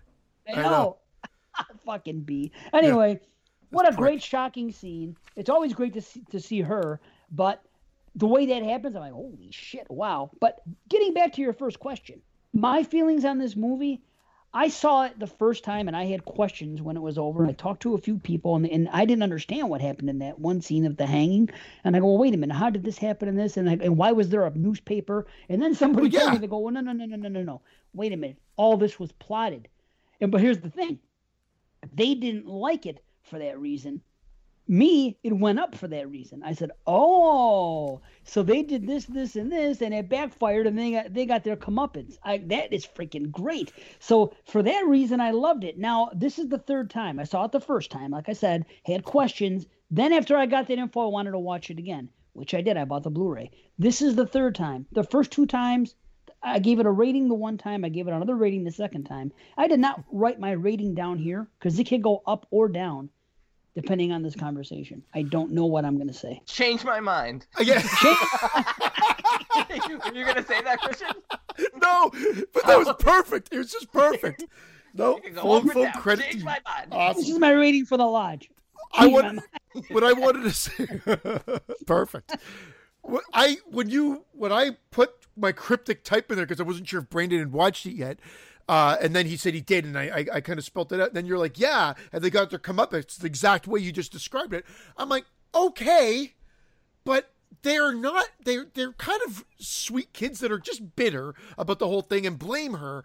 But to go to this level of detail of of such a weird thing, and then pretending that he hung himself. I had all these questions too, and I thought they were dead. So I thought that going that premise was actually kind of cool. I'm like, did we just turn over? Like, what happened to the food? What happened to the coats? Where did they put them? They can't just be all under the snow.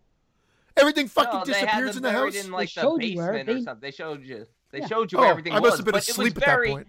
It was very Hannibal Lecter-esque, the way these kids transformed into just these evil geniuses. I love the first act because there's so much emotion there.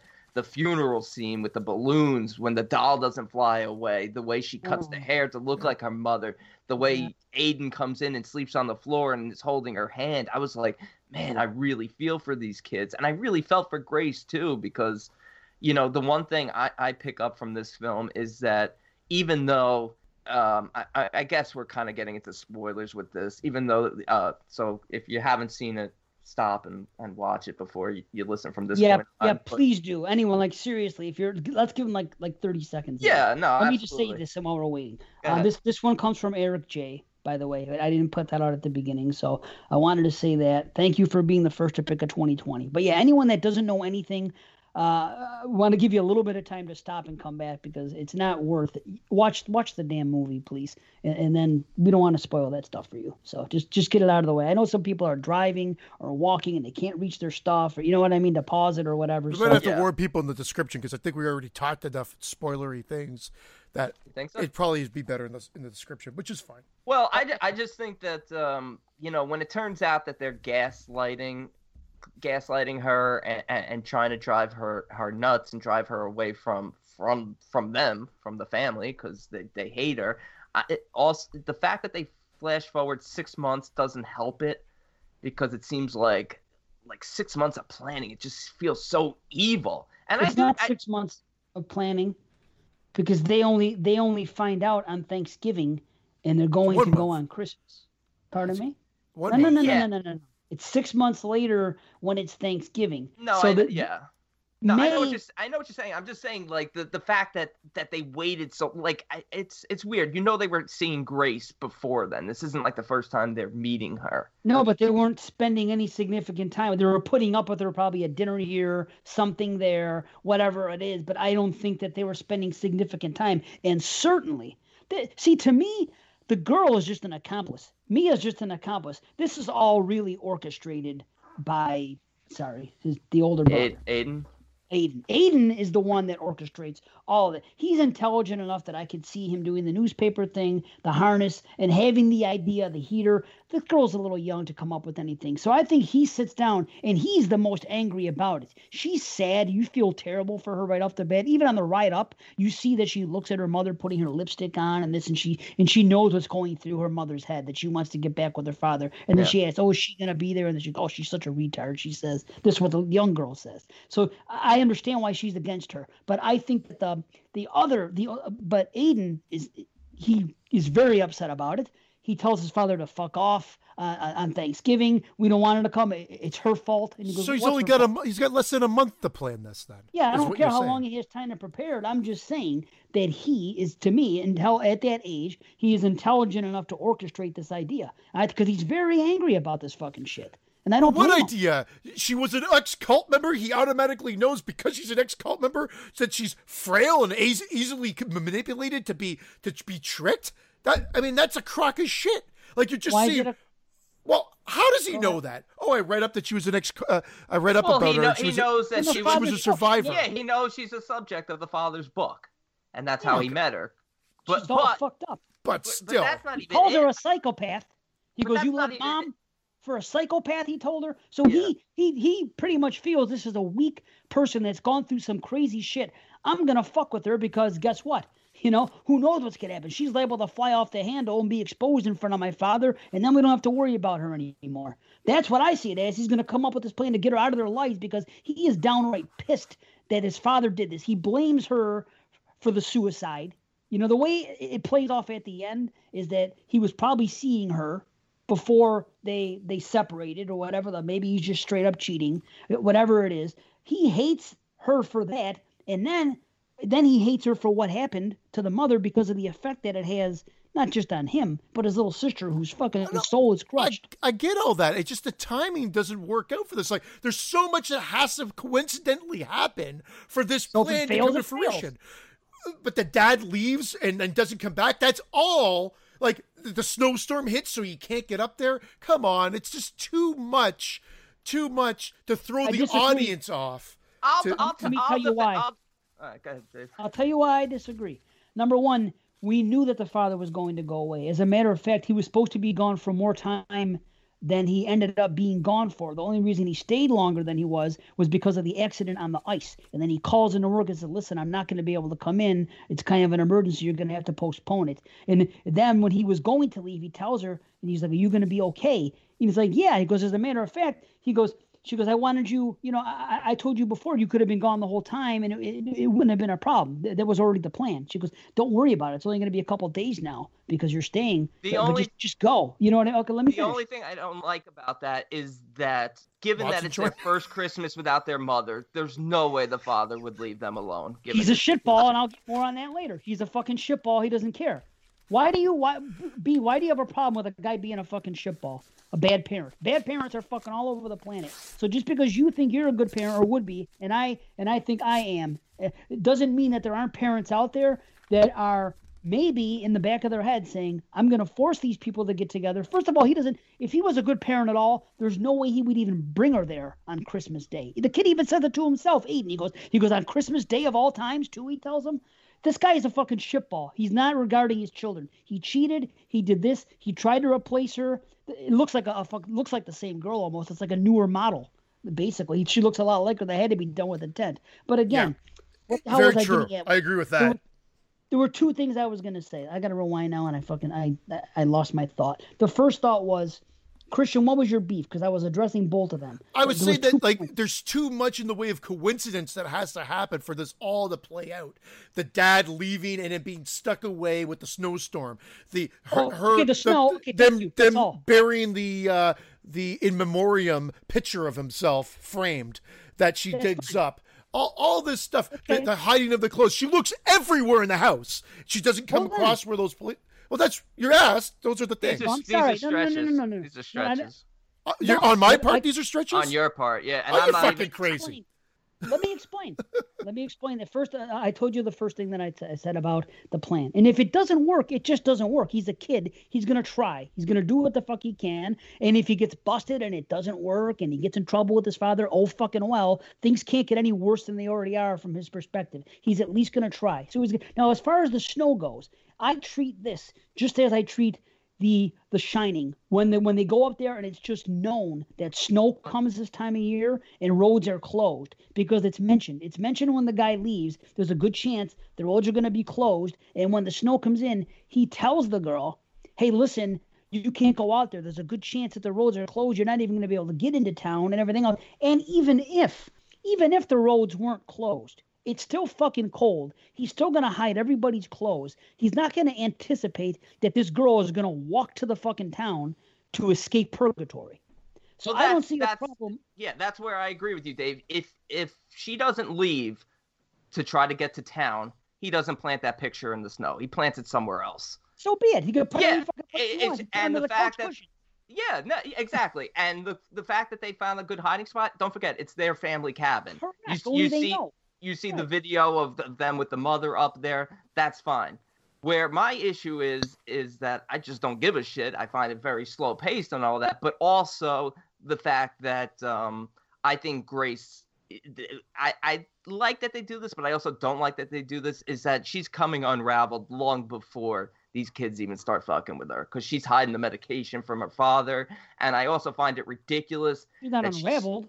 She's on medication. She hides it from him all the time, probably. It's not unraveled. She's been on meds. No, she's having these. She's hearing things. She's having these images, these reactions to the religious imagery. Doesn't that make sense? It does make sense, but she's sort of. This is before the kids even start doing anything. She's sort of becoming like unstable around all of it. It's an uncomfortable situation to be in. And then she starts saying that she's going through, that she needs her pills. there is absolutely no way you would have withdrawal from missing 2 days of pills. It's just ridiculous to play it into the fact, oh, I need my pills, Like, it's a movie, fucking... It's a thing in a movie. Somehow, okay, well, I guess what it boils down to is the way they try to manipulate the audience into thinking it's going a different route is a complete trick.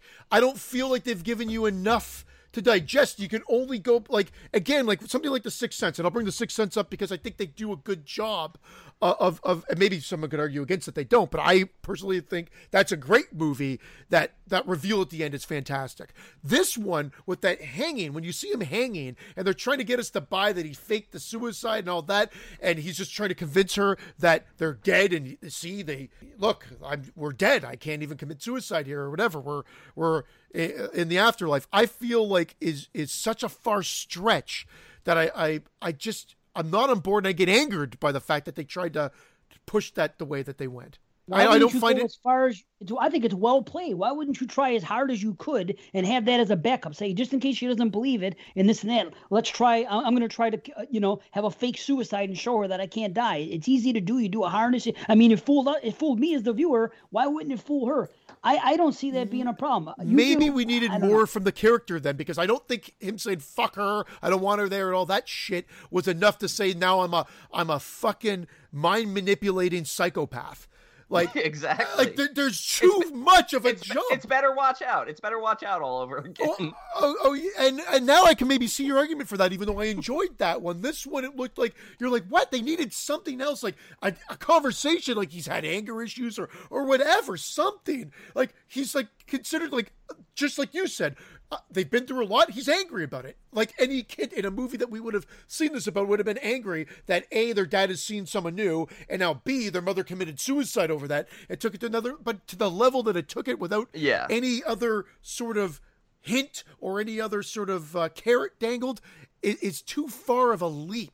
It is. So, and even though, like you said, everything is capable of being done, printing out fake obituaries with modern technology, all the stuff, the fake hanging and stuff, like it's all believable stuff that you can learn how to do. It's all, trickery and stuff. I would do it. Which is fine. And I believe it. And I do love the shots of the dollhouse, how it starts out as the picture perfect, like image of like a Thanksgiving holiday. And that's really the last image we get, only it's not ideal at the end. And I like the way it changes throughout when the story progresses. It becomes disarrayed, then the father discovering it and seeing that it was all plotted out, seeing the stuff hiding in the house and all that. That's all great. I'm with Christian. It just feels like such a leap for this kid to turn out to be such an angry, like, psychopath. And that's why the passing of the time makes it a little bit more unbelievable for me, because I know they're not spending all this time together, and this is their first opportunity after finding out on Thanksgiving that they're going to be alone with her for Christmas for a few days. But 6-7 months later, and you're still carrying around all this anger and aggression. There's a disconnect in the family. There's a hormones, just like he says. It's a disconnect. I don't know. I just can't get on board with it. And that's it. And that's why I said I love the setup, and maybe what Brandon would say in Act 1, and then it falls apart in Act 2, and then somehow it comes back on board, and I'm on board for the ending, but in the back of my mind, I'm like, you motherfuckers.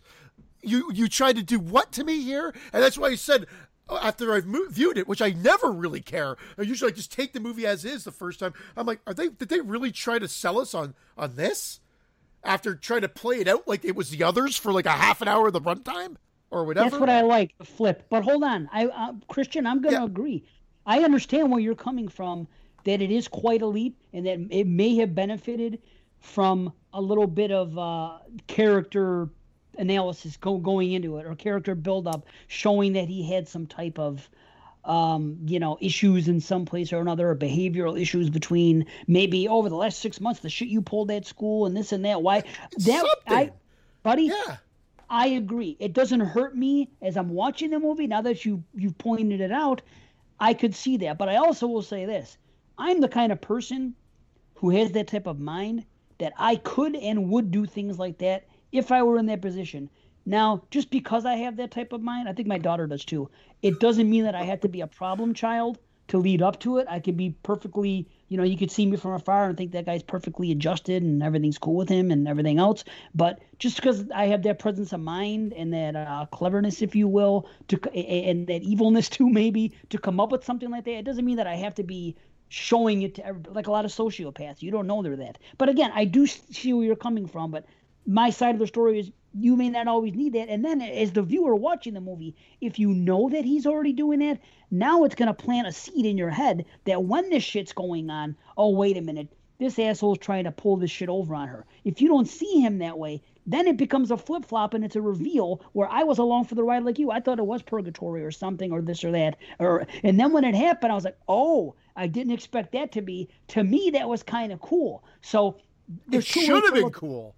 But I think they needed, again, but without those, and you wouldn't have, oh my God, this kid had some problems. He's orchestrated all this, but at least it would have given you the breadcrumb path, trail, whatever, some hints at the beginning to lead up to it so that when the reveal happened, you would have been like, oh, yes, instead of like, what the fuck? See, to me, and that's the difference.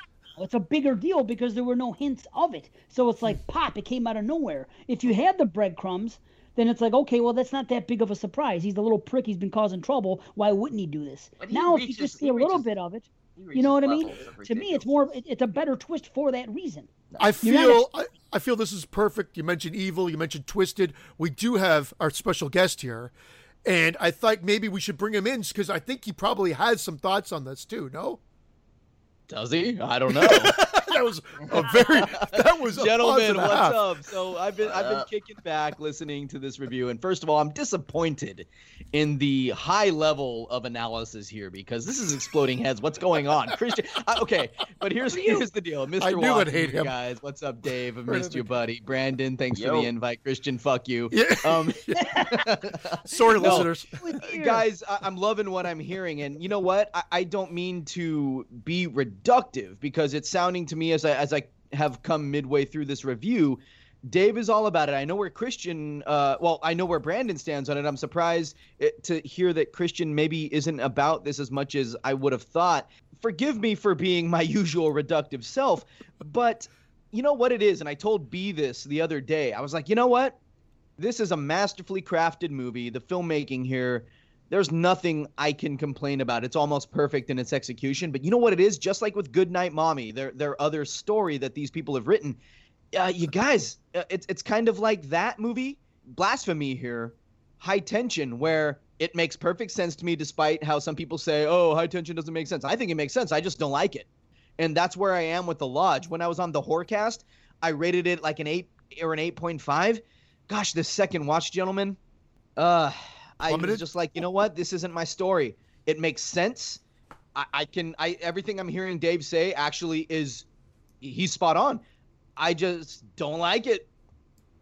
That's where I am with it. That's fair. It. And before you came on board, we were talking about how the filmmaking was great. Well, I did anyway. I said the filmmaking was great.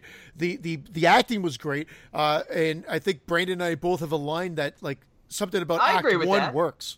I agree with all of that. I just don't like the level of psychosis that these kids go to drive this woman crazy. You got to remember, it starts off as sort of like, you look at it, it seems like it's almost like, oh, innocent pranks, we'll hide the stuff, we'll drive her crazy. Even the hanging prank doesn't seem that bad. They're fucking drugging her with sleeping pills. They're playing their father's recordings of him saying repent. The snow angel scene. This kid is outside making 10,000 snow angels in the snow. Awesome. This is fucking psychotic. This is next level psychosis. They get theirs, don't they? I mean, right, that's the best part. That's why, the ending is the best part besides the first act. I like the first 30 minutes and the last 2 minutes. That's why it's not a 9 or above. It actually comes down because they tried to, I feel like they tried to pull a fast one. Like you made two references to other movies, which I happen to like. Actually, Goodnight Mommy, I caught that early. And in High Tension, I've never had an issue with, and I do like that film. But this one, for whatever reason, I was like mad at the film, and so that doesn't happen often. Yeah. And so that's the problem. That's where it drops down. Is exactly what Brandon said. Are you kidding me? Like, I mean, I was hung up on the hanging, no pun intended. But the snow angels is a perfect other example. You fucking nuts. Oh, that's great. No, I think it's so over the top. It's beyond. Why not do it? It's beyond. You want it to be over the top to convince somebody they're in fucking purgatory? You think about the lengths you'd have to go to. Then I would have fun fucking doing it. They needed a Saw-esque reveal of all the flashing of them doing it in like Psychosis almost to really sell that ending with that sweeping music pulling up like Saw. And then I would have been like, holy fuck, maybe. But or reveal that the kids are doing some of it, and that Grace is actually doing some of the other stuff. Maybe Grace was out. Maybe Grace cracked, and she's out there doing the Snow Angels. She cracked. Imagine how creepy that would have been. Yeah, she cracked because the kids drove her nuts with this whole purgatory stuff, which is evil, not because she missed 2 days of her medication. Okay, I would have cracked being stuck with those kids too. They're not your kids. You're in a fucking cabin stuck with them. I would have gone insane. Those two fucks. How about the theory of the unreliable narrator who is Grace? Everything we're seeing is through her eyes. Maybe it isn't fucking 500 snow angels. Maybe it's 3. Maybe she saw that video of them making snow angels and she incorporated that in her own psychosis when she looked out and saw that fucking white snow.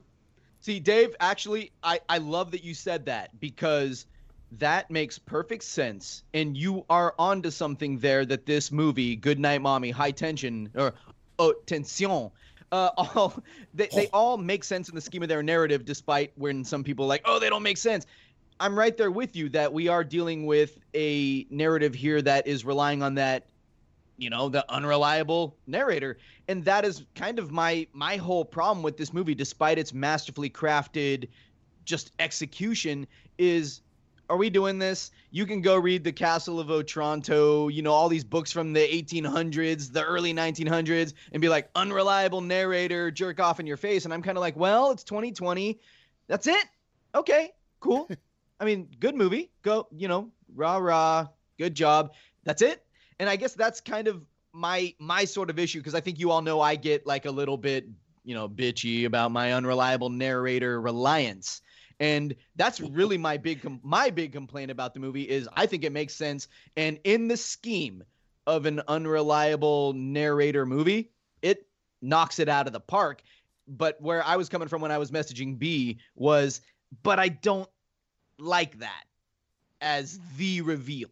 That's all. That's my only problem. I think, Dave, you nailed it. It could be 3 snow angels. It could be these things. I'm with B that, you don't get it's all psycho if you miss a couple days of medication, but I remember that from Abnormal Psych, and it takes a little longer when these pills have a cumulative effect and have to build up in your system. It's not just gonna, you got to go a lot longer. But Dave, you make perfect sense there.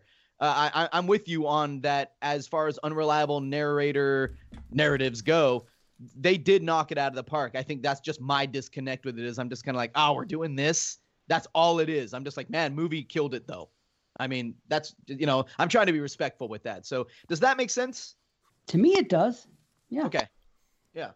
Because I can't hate. I can't sit there and go, this is bad, because it's not. I'm just like, Watson here is just like tired of that story is all. That's it. Yeah, and I think Brandon and I both said the same thing. I can't hate the movie either, because I do love that setup. Yeah. And we talked about the opening suicide and how shocking it was. Oh. And can you believe that? That was amazing. It was amazingly done. And then the ending was like, it was great too. It's just, I just feel like I feel like they failed in delivering that twist, and they were trying to sell the movie going one way. And usually I would give praise to a movie like that, but I feel like they didn't do it properly here. As masterful as the setup and masterful the filmmaking, something faltered there with, but I'm thinking it faltered. Dave obviously doesn't think it faltered, but something did not work for me in that. They should have pulled the plug earlier in their coming clean to her. There's a point where Grace hits Mia and she has a gun in her hand when she hits her, and they still carry on for another 20 minutes of driving her mad. It's just, well, they want that. That's what they want. That's more. That's further proof. Yeah. If the father shows up, oh, look what this crazy bitch did. She gave her a bloody nose, and that's why what's his name? She's holding a gun, though, in that scene.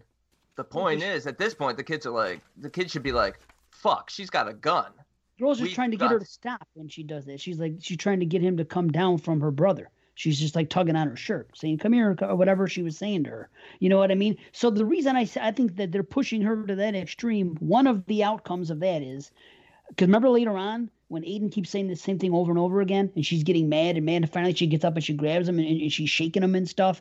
He is intentionally doing that to piss her off to the extreme. She keeps saying, "Stop saying that. Shut up." It's the way I see it. Again, see, maybe I just had that type of fucking manipulative mind. I'm thinking I'm going to drive this person crazy to the point that they're going to put their hands on me, and then when Daddy comes home, I'm going to say, "Hey, this bitch fucking broke my arm. She gave her a bloody nose. Oh, well, I got to break up with her now. Okay.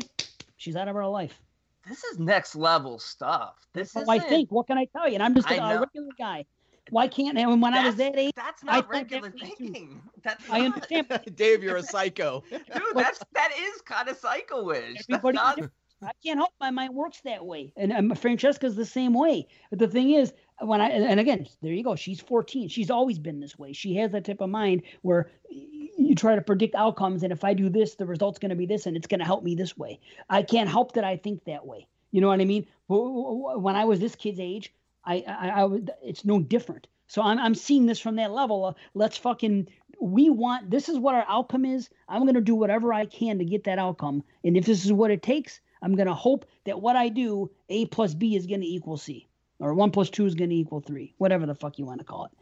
Can I ask you gentlemen a question? Were any of you, B and C, were you guys maybe hoping that this narrative went in a supernatural direction, out of curiosity? Because when you get the funeral scene, which after that suicide is so shocking, I love, one thing I do appreciate about this script is how wicked it is at times. It has some nasty moments, and you'll always, get Mr. Watson with a little nastiness.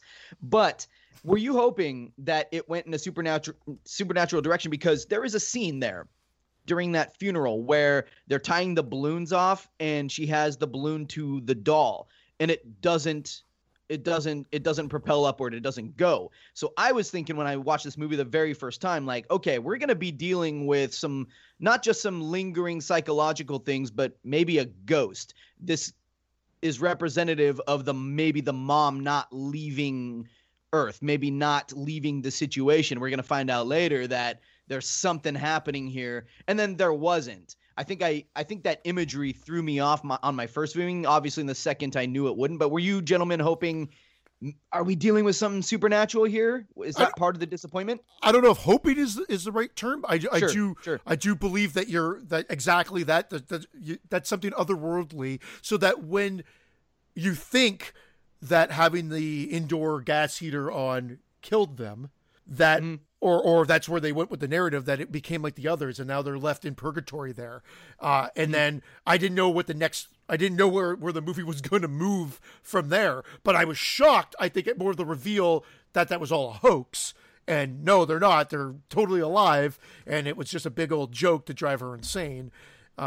So I think I don't know if hope is the right word, but I just like, okay, this is where we're going now. And then I was thinking this movie's kind of cool. It's keeping me on my toes. And then I just felt like gut punched not in a good way, like sucker punched as in like, oh, really? Man, get the fuck out of here. Yeah. I've said that twice. Except no. Yeah. Fun. And then I do like how the movie ended. 'Cause I'm like, fuck you kids. So now you get your comeuppance like Dave said, but not for the reason that they get I was more pissed off at the movie. So I was just happy that they were getting fucking, that she was going insane and shot the dad in the head. And I was like, oh, finally something to grasp onto here, but not for the right reasons. I don't think, not for the reasons that the filmmakers wanted, and not for the aha moment that they wanted. It was more anger on my part. I'm coming down in my review now because I was so happy with how they filmed it and how they were developing atmosphere and everything. And then I was angry, and I'm like, okay, but I'll forgive it. Now that we're having this discussion, I'm like, where do I come in from the rating? Because I actually respect the movie on one part, but then absolutely detest the decision they made.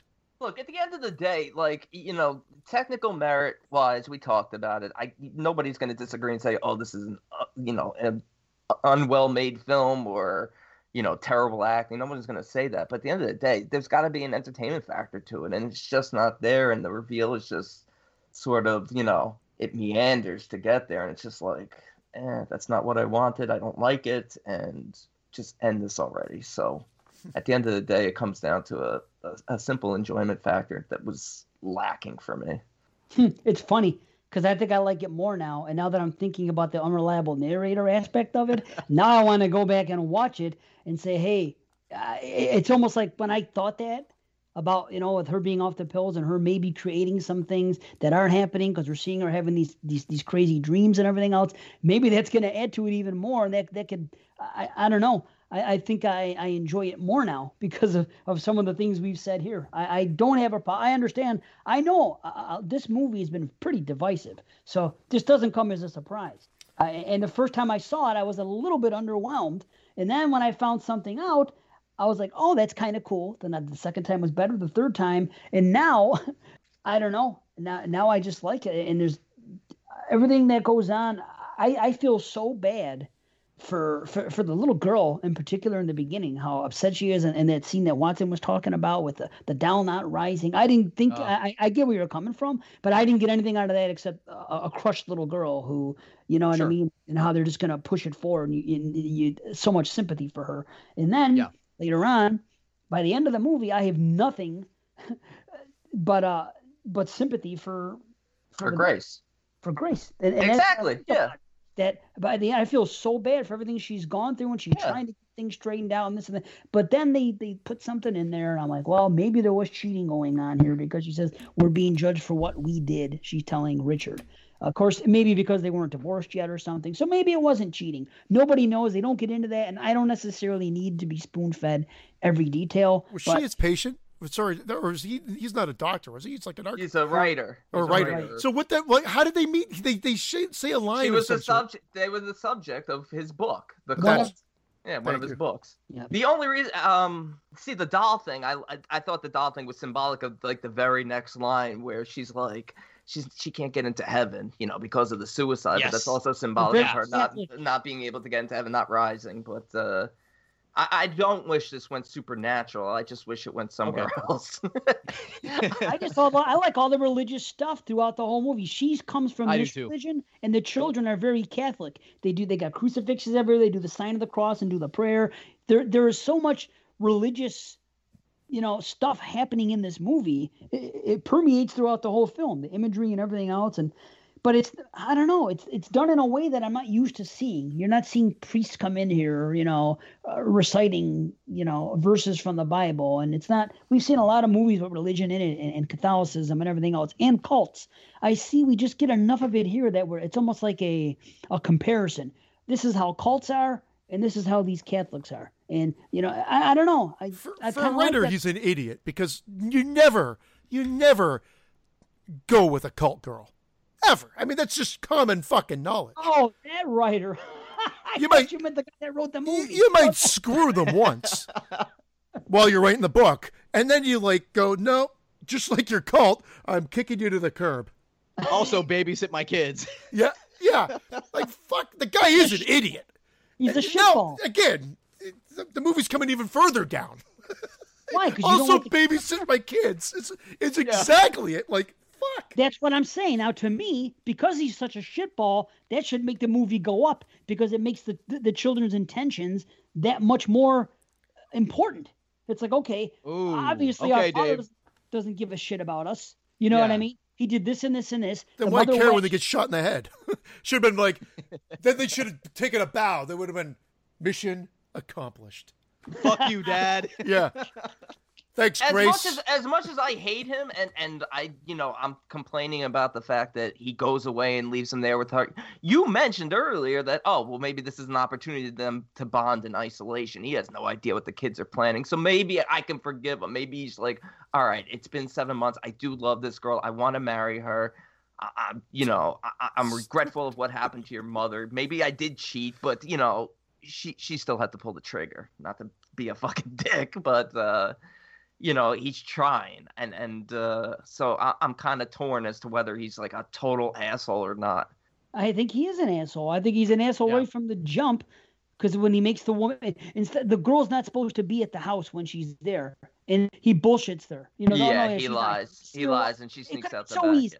Just don't fucking be here that day, or plan it later and leave it. He's literally taking 2 glasses of wine and putting them into the fucking dishwasher. He's really trying to fucking hide, really. And then he all he cares about is his woman. He puts a dog bed in the fucking house, yet neglects to fucking hide the mother's winter hat and the mother's shit that's still in the house, which is, of course, it's going to upset the kids. And you know you're going to let this woman put on their fucking dead mother's winter hat. So you were smart enough to give her a dog bed, but you weren't smart enough to give this girl winter clothes for when you're going to go outside and fucking play on the ice. Or take my ex-wife's clothes, or I'm not going to think about those really important details. Should she have been smart enough? A dog bed?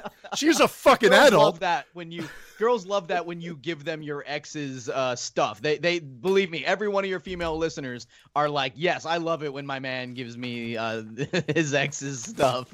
Oh, I got to put a little onus on her too. You were a kid. Let the fucking cult go. Grow up. Let it go. It's tough. Well, she videoed it. She videoed all the dead bodies. She videoed all the dead bodies covered with a cloth. Let it go, bitch. That's what I'm saying. She's fucked up. She's never fully recovered. She never fully recovered. She's going to have a breakdown at some point, regardless of whether these kids do this or not. Well, the father's hopeful.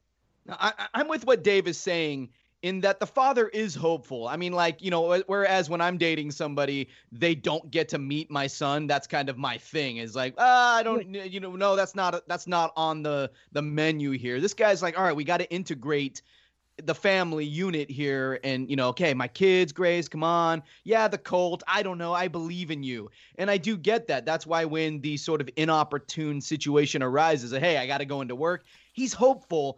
And I do get that, like, it's like, yeah, it's an asshole move. It's maybe inattentive, but it's believable. So I'm with that. What does he have to go to work for? He's a writer. Well, wait. Pull up a chair and write.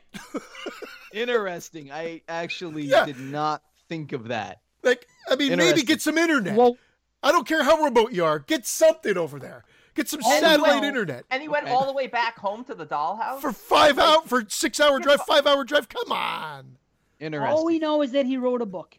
That's all we know. We don't. He might do something else full time. He might work for a newspaper for all we know. We don't know any of that. Okay. All we know is he's or a digital media platform. Yeah. Pop horror. He's a fucking star. Yeah. Pop horror. It's like working for fucking Fangoria. I know all about it. Anyway, we should probably wrap this thing up because we only have 45 minutes, and I know we want to dig into It Follows. I could talk another 15 minutes here easily. I wish we had the time, but we just don't. So it is what it is. I'm just upset the gun didn't have 4 bullets in it at the end, and it only had 3 because I would have liked one for myself. You just passed that through the TV. Like, so are we giving number ratings or just head ratings because it's a 2020? I know people hate. I'm fucking staying out of this one. I'm just asking. I'll give my number rating because you could already tell it's not making my top 20 year. No. Let's do head ratings. Okay, it's a mild rumble, and it gets that for its technical merits. Okay, you know what? This actually helps me because regardless of which rating I went for, it was still going to be the same. So it doesn't matter. I will say one quick thing. I love some of the shots in the attic towards the end. I love the free yourself from the false idol thing that she's talking about. It ties in with the Tao. It's cool. Everything else, the plan with the gas heater, all that stuff worked. And the couple scary dreams. And I jumped twice because of the freaking music and because of a couple scenes involving that scary ass organ and the dreams. And then, it's a full head explosion. Mild rumble. I'm with B. It was a half head for sure. But I'm getting narratively speaking, I'm not happy.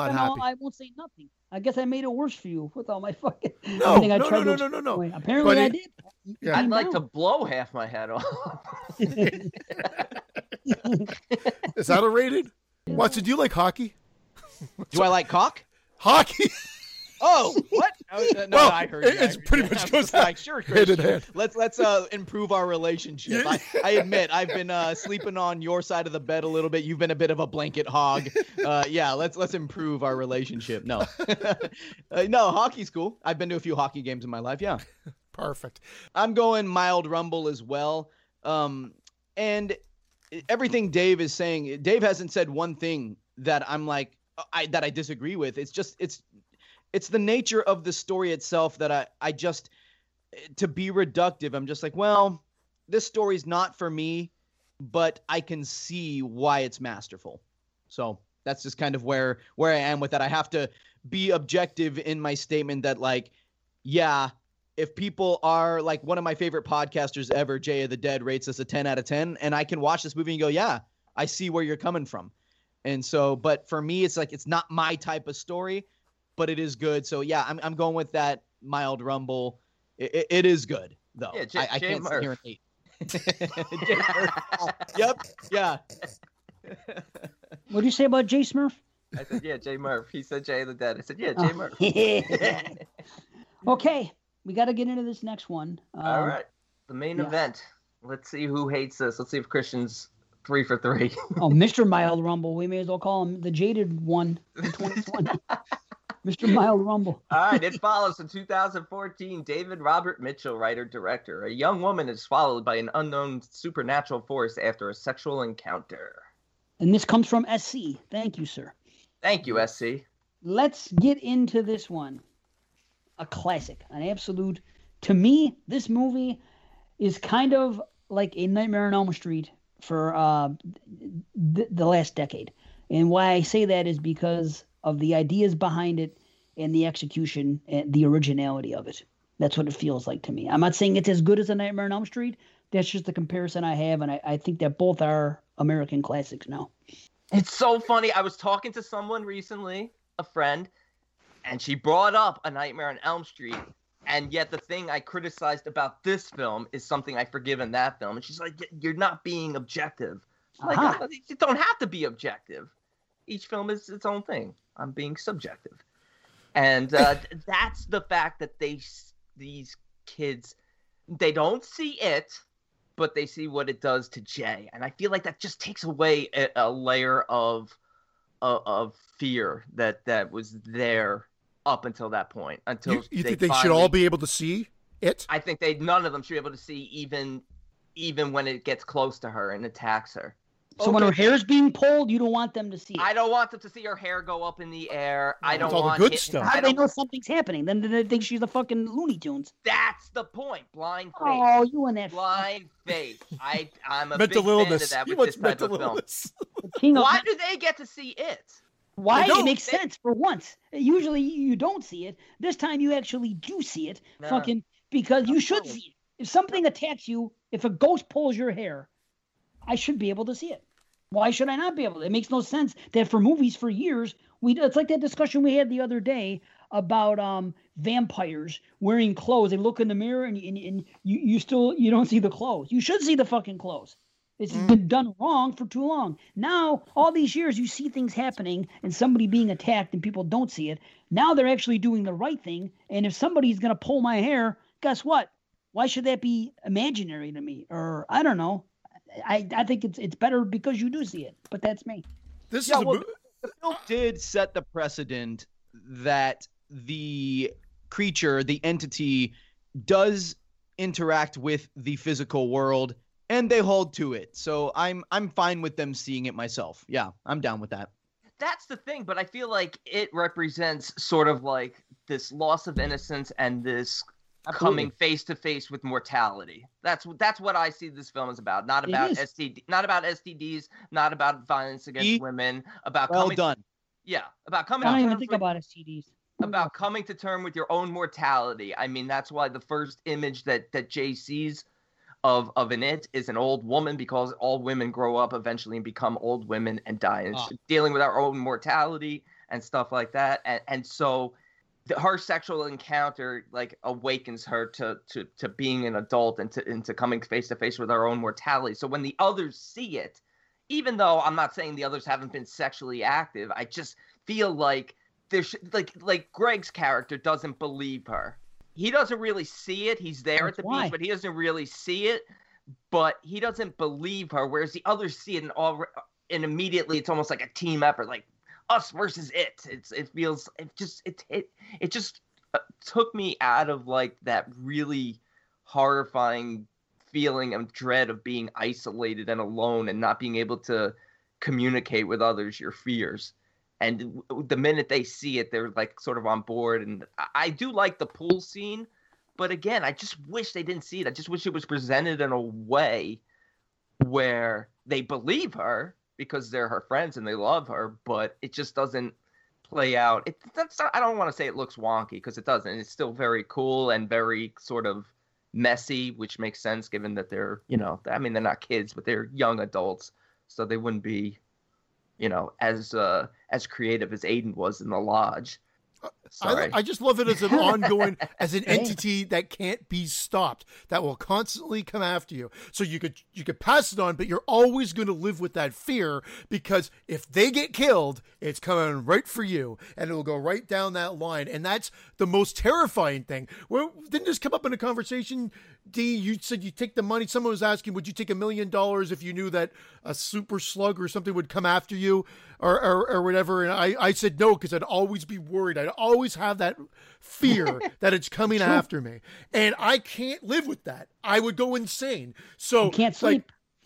Like, that's it. And like I was even like, don't get me wrong, because this movie keeps going up for me every watch. I liked it the first time I watched it. This is like the fourth time now, and I love it now. I just love it. I love the acting, the pacing, everything about it. But it's that fear, that constant fear of something evil coming after you, pursuing you, and that you could try. Like there are friends that have sleep with her to try to push it off onto someone else, but it backfires and it keeps coming. Yeah, back. you can never get too far ahead of it, and it's the most terrifying concept I think for a film in the last, well, at least in the last 2 decades probably. Which I understand where the STD idea came from, but that couldn't have been what the filmmaker's intention was, because other than passing it along through sex, the underlying themes don't line up with an STD. Christian, I know we'll probably get to this later, but thank you for saying that, because I do believe that reading of the film, it does this film damage by going, oh, this is an STD demon and it's about abstinence and it's anti-sex, very conservative, and it's blah, blah, blah. I'm like, I've never had that reading of the film. And in fact, I have something of an alternative take on this film that I've never heard anybody say outright before. And I'm actually, I'm overjoyed, guys, that you don't fall into that, you know, that camp of going, well, this is just a metaphor for, you know, sexually transmitted, blah, blah, blah. It's like, because it isn't. And I really like that you've, you know, put together those pieces that where you're like that. It seems like that at first, but when you really look at it, it's not that. And let's talk about the technical aspects, guys. I mean, in lesser hands, you know, this script almost certainly would have played out in like an uninspired and generic fashion. So I got to give props to David Robert Mitchell for bringing this story to life with such a technically proficient eye. I mean, as filmmaking goes, see, you can attest to this. I mean, It's nearly perfect in that arena, like everything from shot composition, color correction, lighting, the score by Disaster Piece, the performances, everything here is technical. Maybe you don't like the story, but everything technical is handled with skill. And this is the reason why I was so glad I was able to get my technical difficulties in order today so I could jump on, because I have never been able to talk about this movie. And yeah, I'm very glad to. What do you think about the technical aspects, gentlemen, the elements there? Oh, well, Top Notch is right. I love his use of 360. He loves taking the camera and doing 360 pans by actually having a reason to do it and telling the story that way. From that opening, the opening shot, right? Yeah, it is. She runs out and then it follows her down the road. Why is she wearing high heels? That drives me nuts. David Robert Mitchell he's like Quentin Tarantino. I think this guy is into the footwear. I think he's into it. That's okay. I'm not gonna kink shame the gentleman, but there are some times where I'm like, oh, why is she wearing those fuck me pumps? Why is Jay not wearing shoes? What's going on here? It's okay. I'm in it too, but let's not put this on the forefront, guy. No, no. That's what's great about it. I'm playing two things. The opening scene to me, the first 5 minutes of this film with the music and everything, and when it leads to her being at the beach with the running around and coming back in the house. That reveal? Dude, that is maybe the best opening scene in a horror movie of the entire last decade. I've always loved it. I think it's excellent. The first time I saw it in the theater, I knew I was onto something special just by the way the movie began. As far as the high heels, that just furthermore proves the fact that she was in a rush. It was the only thing that she saw sitting there, threw them on, get me the fuck out the door instead of going barefoot. What are these by the door? Boom, slip them on and go. To me, it shows desperation. I just want to have something on my feet and I'm running outside. And because you know what it is too, gentlemen, is because some people are like, why is she running around in the circle like that and doing that? You know what it is? I think she's trying to get it to get the creature to walk toward her so she can get to her car. I really think that's what's happening there. Yeah, that's I think kind of clever. It's that, and I think it's just like being freaked out, like in that moment. And you're right. It's like she runs out. I love how that woman addresses. Are you all right? Do you need help? Okay. Yeah. Like it's great. And again, it gives a reason for the camera. It comes over there, follows that, then she runs back. And I think you're right. It has the creature circling around. Brandon and I think, Watson, you already alluded to like some of the creatures of the visions that you see was one of my quibbles the first time. Not when Brandon argued the mortality and the old lady, the great, but I'm just talking about like, the fact that it could be anything. I kind of thought was a little mismatch at first. Now I love it. I've grown to love it, but at first that was a quibble of mine. I'm like, well, why? I have no issue with that. I love that, and I do agree with Dave on the opening shot being one of my favorite opening scenes, and the 360. You're right. I mean, it's almost like you have to be aware of everything going on in your surroundings, and I love that opening sequence because you don't really see a creature. You're looking everywhere. It's like when Jay's on the swing set later on. You're looking everywhere, and there's nothing there. And that's what I'm talking about with like supernatural or ghost stories or anything like that, hauntings. The less you see, the scarier it is, which is why, going back to Oculus, it's almost like less is more, Flanagan. Well, Matt B, I love what you're saying because as story goes, it really is the subtleties all throughout this entire thing that elevate this film above its really just elementary premise. I mean, these characters, are richly fleshed out, and the script does a remarkable thing in that it actually spends time with them in establishing their world and the things in it to the extent that as you watch, you're getting a very real sense of the world these kids inhabit. And, keeping to the subtle elements of the film, though, when you look at all the times blurry figures walking in the background are used against us as viewers, right? When you look at the photos in Jay's house, who's in them and then who shows up later, when you examine who the ghost appears as at different points in the story. Yeah. Sometimes it's the little voyeur kids. Sometimes it's somebody in the scene. Sometimes it's, somebody random. When you consider the imperceptible nature of this film's time period and maybe even the season, all these things show a picture taking shape that ultimately, illustrates just how much care went into crafting this film. And when I know filmmakers are serious about their movie, it's just that much better to me. And you catch these things like almost like Easter eggs on repeat viewings. Yeah.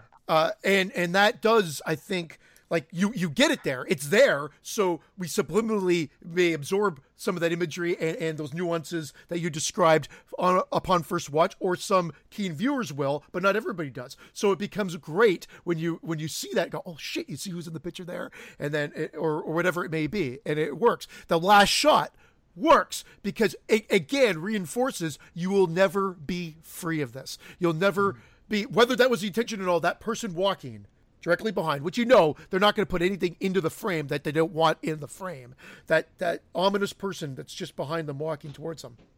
We don't know. Could just be someone walking down the street. It could be the monster. And setting, that's great. The setting that they have it in, it's just so vaguely ambiguous. It almost feels like an alternate world that we're in, like a timeless, right? An amalgamation of 70s, 80s, 90s, and yeah. I mean, because look, there's tube TVs in this. There's an organ player in the theater. Oh, by the way, that theater, you know what that is? 100%. That is just like the Riviera Theater, the one that I told you I went to and I saw Witchboard and everything else. When I watched cigarettes rolled up in your sleeves. Yeah, that's it. Cigarettes in my sleeves, the whole nine. And if you sit there and you watch them sitting, you could see that there's a balcony there. They're not in the balcony, but I'm telling you, that is just like the Riviera Theater. And in that theater to this day, they still do have the organ player. It's the Mighty Wurlitzer. which is the street I grew up on. But anyway, I didn't mean to. It just popped in my head when you said that. I'm sorry. And then Yara's reading Dostoevsky on that compact. Yes, The Idiot by Dostoevsky. Yes, on that little imaginary, not real little Wi-Fi seashell. Clamshell. Yeah. Yeah. It looks like a little makeup compact, like a mirror. Yeah. Awesome. But Dave, I gotta throw this in really quickly, and the reason I wanted to chat about this movie with you guys is you know, because I think I have an alternative take on this movie that I've never heard anyone say. But also what's kind of cool is I was actually able to catch this while it was in its festival circuit before the hype. And, you know, I was actually kind of underwhelmed at first. But I grow to love this movie each watch. But I was able to see it in a sort of theater where they were when they were seeing that movie, and hey, what did the girl in the yellow dress, right? And I have heard some criticism, and maybe there are listeners who are like, well, if he knew this creature was following him, why would he go to a theater where there's only like, you know, two, you know, exits in this room? It's like, look, sometimes if you're dating a girl like Jay, sometimes you got to risk it for the biscuit. You know what I'm saying? Word. Yes. And he gets freaked out and they leave. So he plans on risking it, but then he gets spooked and they get the hell out of Dodge. You got a wooer, man, you know? Now, but also the talk, I was sorry. Sorry, no, Brandon. The talk back and forth between the innocence of being a child and sort of growing up and becoming an adult, the conversation about when they were younger and they had all the nudie magazines, and then later on when they're searching for Jeff, they're in the house and there's all these playpens, and it just takes on a much sleazier feel. A lot of, a lot of mirroring and back and forth. Right. B, when they're in the theater talking about that little Trading Places game, and he looks at the little kid going like, hey, I'd like to be him, because this guy wants to start over. Yeah, exactly. Yep. Yeah. Get back to that place of innocence. Good observation, buddy. Very astute. And I'm man, you are a good podcaster. I take back everything I've told Dave. You're good. See, I don't know. No, I love you, buddy. But I didn't want you on today, so. Nice. I agree with that dude though, man. When he's standing in line, I would have said the exact same thing. I said, "Who do you want to?" I would have said the kid, the baby, whatever. Who doesn't want to go back? I sure as hell want to be that young again. That's the best age to be. Carefree, not a care in the world other than waking up and watching cartoons, being fed.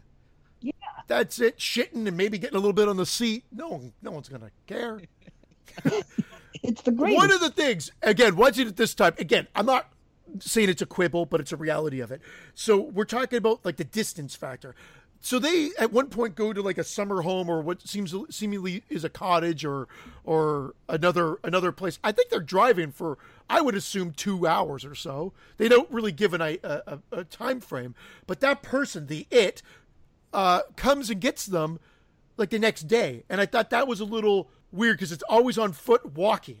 Comes and gets the next day. There's some inconsistencies with that. Look, Greg has sex with her shortly after that when she crashes the car and is in the hospital, and he doesn't see it for 3 days. So there we go. So again, there's inconsistencies with the when it will show up. That makes it more terrifying. You know it's coming, but you don't know where it's coming from. Or when, true. Yeah. Can I ask you guys, how do you feel about the ambiguous nature of the creature and its mythology? Like the director has stated that the rules we get in the film are strictly from Hugh's point of view. That's the, you know, listeners, that's the guy who Jay initially has sex with at the beginning. That the rules are strictly from his point of view and that they might not necessarily be entirely accurate or fully realized. So if that's the case, if we're led to believe that there is more to this creature than the film outwardly implies, then do you guys believe this vague approach to what this entity is? Do you think that's smart or lazy? I mean, if there really are no clear rules, okay, I think I'm with you guys. I'm still actually trying to figure that out, because if there are no clear rules about its behavior other than the fact that, okay, we know it's passed on via sexual intercourse and that it can shapeshift, I mean, I suppose you can't argue against anything the creature does or doesn't do, right? And isn't that kind of a,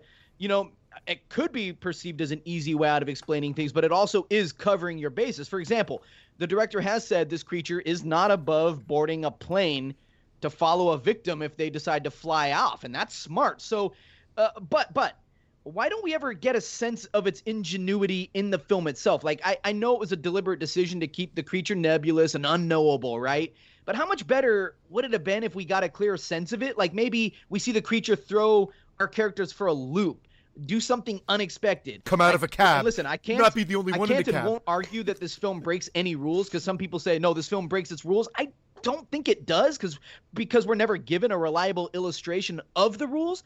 But I don't know. Did you guys need more? Were you fine with the less is more approach? What do you think? Less is more. The more you give, I don't know, the more open to criticism it becomes, because then people don't like it defining its terms and its rules, and then it becomes less scary. It just becomes a generic, you know, sort of creature feature almost, or, you know, demon feature or whatever it might be. I like the idea that we don't know what it is. I agree. Look, I know I'm all over the place sometimes. I know this is another one of those, well, you need to have answers and have things drawn out for you. You don't like these open-ended stuff. It's film to film with me. I'm sorry. It's always going to be that way. I just can't. I can't explain why. For this film, it works. If it was another film, I might not like it. And that would be something that they would do in the sequel, because you know that they would need to do a little bit more, establish something more, give a little bit more to the lore or the mythology. So that would be something to follow up on. I'm not going to say I would dislike a scene, although I was making a joke, and Dave, you laughed, but when Watson, you were talking, I said, what if they showed at this thing, like at the summer home thing, that there was a car that drove up, someone got out, and we just see this mysterious person in the back, and then look, we don't have to see them walking at that point, but it alludes to it. It wouldn't have taken anything away from me, but it could have explained the fact that now timing is not relevant. Two people would have to get out. A real person. Well, yeah, then... of course, right? It's not Ghost Dad. Hey, it's Ghost Dad in itself. Ghost Dad. I saw that in the theaters when I was a little kid. Oh, I think that every time you guys talk about Ghost Dad, I'm like, I was 4 years old and saw that in 1988 or 89 or whatever it was. Wow. Well, I agree. Less is more, and B, you beat me to the punch, because I was going to say that to you. I was going to say, I can't be the guy that always wants extra detail about the motivations of characters and why and this and that, and it's always his beef. Now he's saying less is more. I pretty much always say less is more. That's why I'm saying even less touching, even less showing of the touching. No, I'm digging it. Maybe like the scene at the pool at the end. Maybe when Jay's being held under by the entity, maybe they look under and she's just literally like sitting there. Interesting. Sitting there. I mean, my whole sex life is less is more.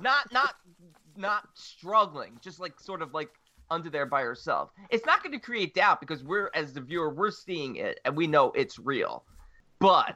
That's one of my favorite shots of the film, actually. No, I enjoy the scene. I feel like those scenes where they throw the sheet on and it looks like a ghost and fucking makes sense. It does make sense. But then he's shooting. He shoots Yara in the leg. It feels it's good, but it feels a little silly and a little out of the horror of it all. It takes. See, can I? Go ahead. Oh, sorry, Dave. I interrupted you, buddy. No. I just want to say, to me, what else is new? To me, that all makes sense. It all makes sense that less is more, and that things are not just, there are no rules. This, again, I'm going to make the comparison. This is very much like A Nightmare on Elm Street. Same thing. In A Nightmare on Elm Street, you see things happening, and we see these. Another thing I like about this movie, and I may be wrong, but we don't see a lot of teens in peril as a group in suburbia anymore movies. We don't. Maybe I'm wrong. Maybe you guys are going to point about 100 movies out at me that I'm not, off the top of my head, not thinking. But that's, again, it's back to that comparison. But we have these teenagers trying to figure shit out and doing the best they can. And that's why there are likable teenagers, which is very important.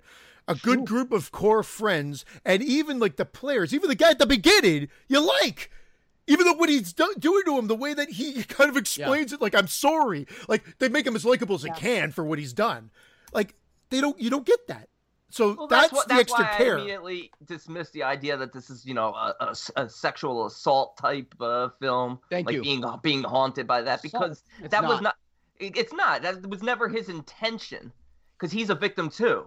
And when she's giving the whole thing to the police, they ask her, was it consensual? Exactly. And some people have been like, oh, that, you know, she's covering for him because women's voices aren't heard. I'm like, yeah, man, that might be a societal problem, but not in this movie. She's being honest. Yeah, I was down with what was going on. And I want to talk about that theme later, because that's the whole sort of, maybe it's my take on this film isn't as alternative as I was thinking it was. So I'm so glad we're kind of lining up there. But I want to go back, because this is bothering me, guys. Christian? Like, is he a good editor, or we gotta? What are we doing with it? No. How do you guys feel about the pool scene and the plan they hatch? Okay, because I watched this with my son, and after the pool scene was over, he goes, "Dad, what was happening there?" My fourth time seeing this movie, and okay, I like this movie quite a bit, but I hate this pool scene. I high-key hate it. The director has said, look, he's going, it's supposed to be a stupid plan concocted by a bunch of dumb kids, so the plan's failure was on purpose. I meant to do that, this director's saying, but the more I sit here thinking about the logic behind this pool scene, there's a reason, okay, guys, that the viewers weren't let in on Paul's brainstorming session here, and that's because literally no conversation in the world could or would happen between these kids that would lead to them doing this. Think about this. This creature's given them absolutely no definitive sense of the speed, like you guys were saying earlier, at the speed at which it comes for its victims, which is really cool. Sometimes it gets there pretty quickly. At other times, it literally takes days for it to show up. We don't know what the creature does when it's not present, so it could be up to literally anything while they're having their little swimming pool party. Golfing. So, for example, it could be grabbing ladders so it can climb on top of houses to suntan with the old cock out. And I'm not even joking. Like this creature, what a bush. Well, right? This creature has to interact. He needs to get laser hair treatment like you, B. But he has to. This creature interacts with the physical world like any human being. So when you see it standing on the roof in that one scene, it broke into these people's garage, grabbed a ladder out from behind some boxes that the husband told the wife he'd get rid of but never did. This thing carried it to the side of the house, set it up so it's sturdy, hauled its ass up this ladder rung by rung, then stood there to scare Jay so, Christian could have a nice visual of some delicious dick. At least they didn't show a floating ladder. I know, a floating ladder. Then it had to climb back down and resume its walking again. Like, and that's silly but the deal is, some people said that's rule breaking, but we don't know what this thing does when we don't see it. So back to the pool scene though, okay? We don't hear them talk about this bullshit plan because they would tell Paul to fuck himself. And I like Paul, so I don't want that for him. Seriously, here's how the conversation go. He'd sit there and he'd be like, so everybody, I'm thinking we head over to that indoor pool place with a bunch of electronics, right? Okay, we'll set them up around the pool with Jay inside the pool, right? Then, when it comes for her, gets in the water, everybody, we're pushing those electronics in. We're going to shock this thing to death. Also, I got that gun from earlier. If that doesn't work, who's with me? And Jay would seriously be like, homie, your dumbass forgot that I'm inside that pool. So I'm not trying to get electrocuted. Fuck that. Also, the breakers are going to trip anyway, meaning we're just pushing a bunch of my mom's valuables in the pool for nothing. Also, did you see that episode of Mythbusters? And if this creature's underwater at any point, the bullets aren't going to hit it. So also fuck that. We're literally not doing this. And we have absolutely no clue how long we're going to have to chill at this place before the creature shows up. It could be days. Remember all 10 times I was in the hospital? Yeah, we chilled. It didn't show up. It was chilling too somewhere else. Here's what we're doing instead, Paul. I'm going to chill here at home. We're going to put a bucket of paint on top of the door. Then when the creature opens it up to get to me, the paint's going to fall on it so you can all see it. Then we're going to shoot it in the head, even though that didn't work earlier. So fuck your pool idea. We're not doing that. It's dumb. Don't get me wrong. I like this movie, but this scene is like the thing where I'm just going, nope, and no argument I've ever heard where like, no, it's a fun Scooby-Doo gang type escapade has ever convinced me that this is something that I'm down with. I can believe in a shape-shifting sex demon, but not this. I high-key hate it. That's why she had sex with him right after. She's like, Paul, you're such a dumb fuck. I'm giving you this curse. I think that was plan B. Plan B is that now I'll just go to that hooker that I thought, and which was a much more sound plan, but doesn't make for a good climax to the film. This is all about the climax of the film. It is a dumb plan. I can't disagree with anything you said, Mr. Watson, but they needed something big. Oh, okay. Well, Dave can. And they needed something big for the climax. And then they go for the best plan, which is sleep with me. And I'm going to go to a prostitute who then is going to sleep with a bunch of people or sleep with somebody who then will probably go to a different prostitute. And then hopefully we'll be way down the line before this comes back to get us.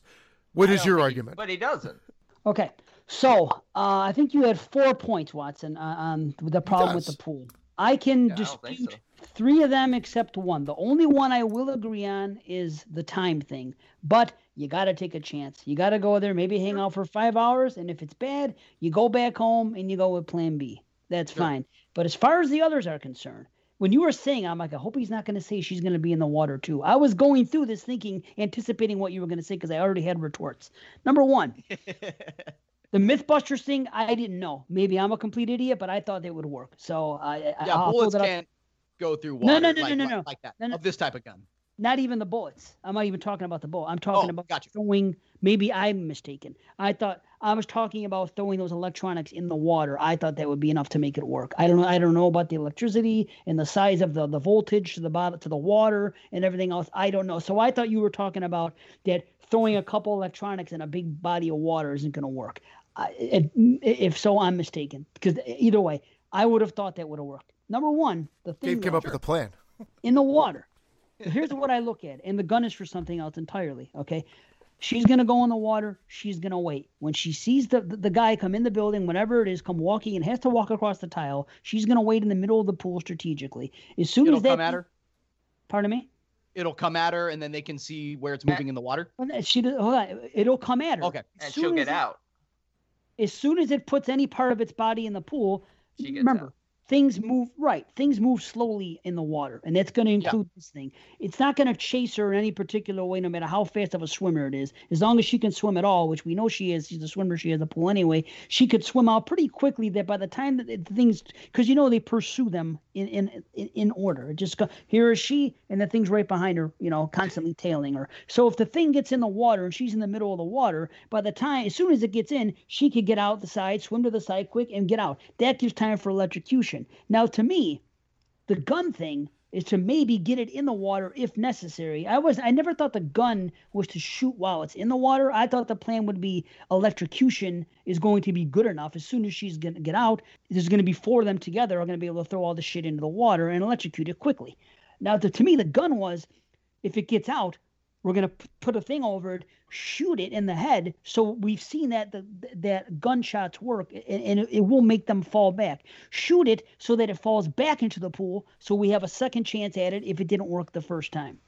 To me, all that stuff makes sense. Especially Dave, I'm actually down with that. I don't disagree with anything you've just said there. I just I still hate the scene, though.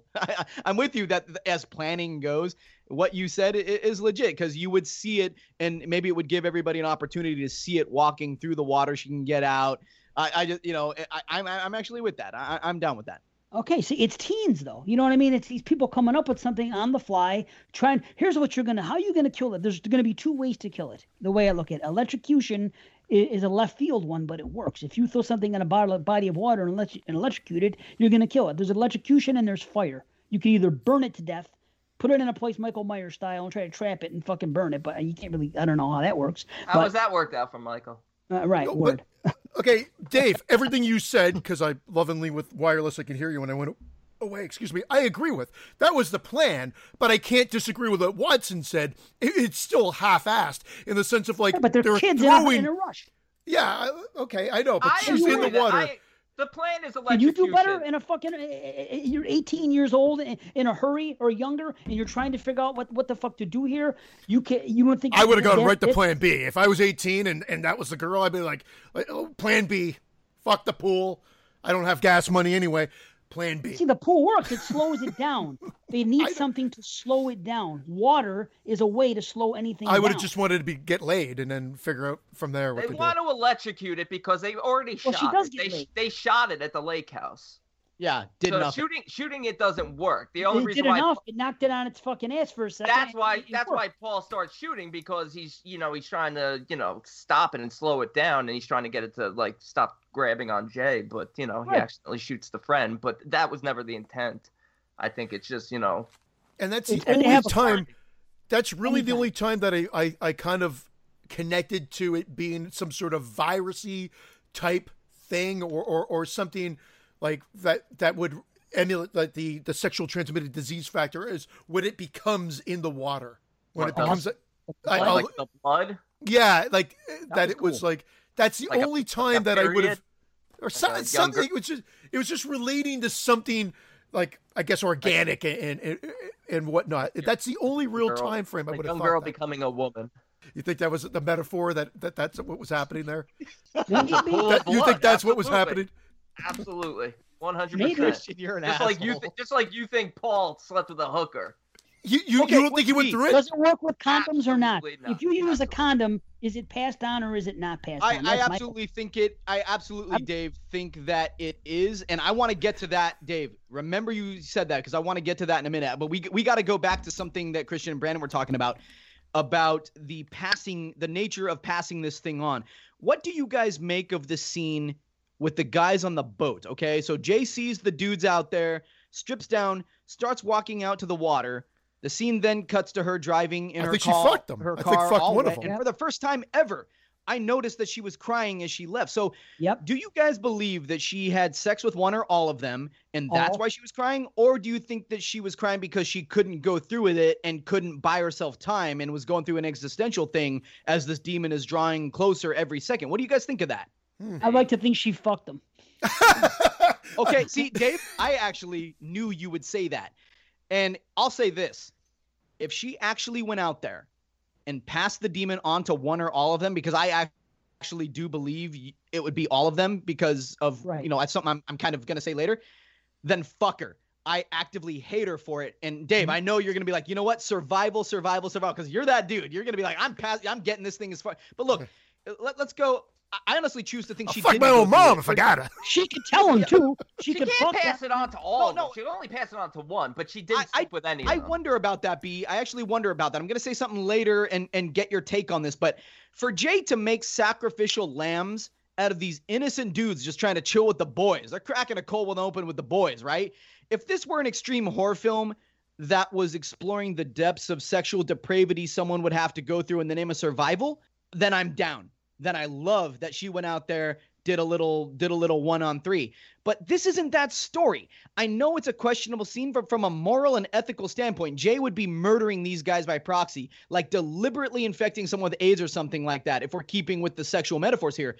And if she does this knowingly, I can't root for her anymore, and I can't see any scenario where she cleans herself off after the gangbang and actually convinces all three of them that a demon is coming for them. And furthermore, if she did pass the demon on to them, effectively killing them in the process, then why does she just go chill at home and sleep on the floor? Why isn't she using this extra time to her advantage? You're telling me that she ended these three men's lives and then didn't get ahead of this motherfucker? Like, no, I can't see a moral, a narrative, a thematic or tactical reason why she gave this demon to those boat guys. I like the thought exercise going on there. I like the red herring that I could, but the movie only works for me if she doesn't do it. I can't see, like I said, a narrative, thematic, or tactical reason why she did it. And Watson, that's why I've never once, in the half a dozen times I've seen this film, ever thought she did.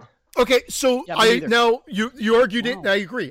But I don't agree that Brandon doesn't think what's-his-face slept with the hooker. I think he did. I don't think he did either. I think he drove by and considered it, and that's really all they go with. Just like she considered sleeping with them, but I think they were hanging onto the curse themselves. I'll tell you what, Watson, for the first time, I've never thought that maybe she did not do it, but that does make perfect sense.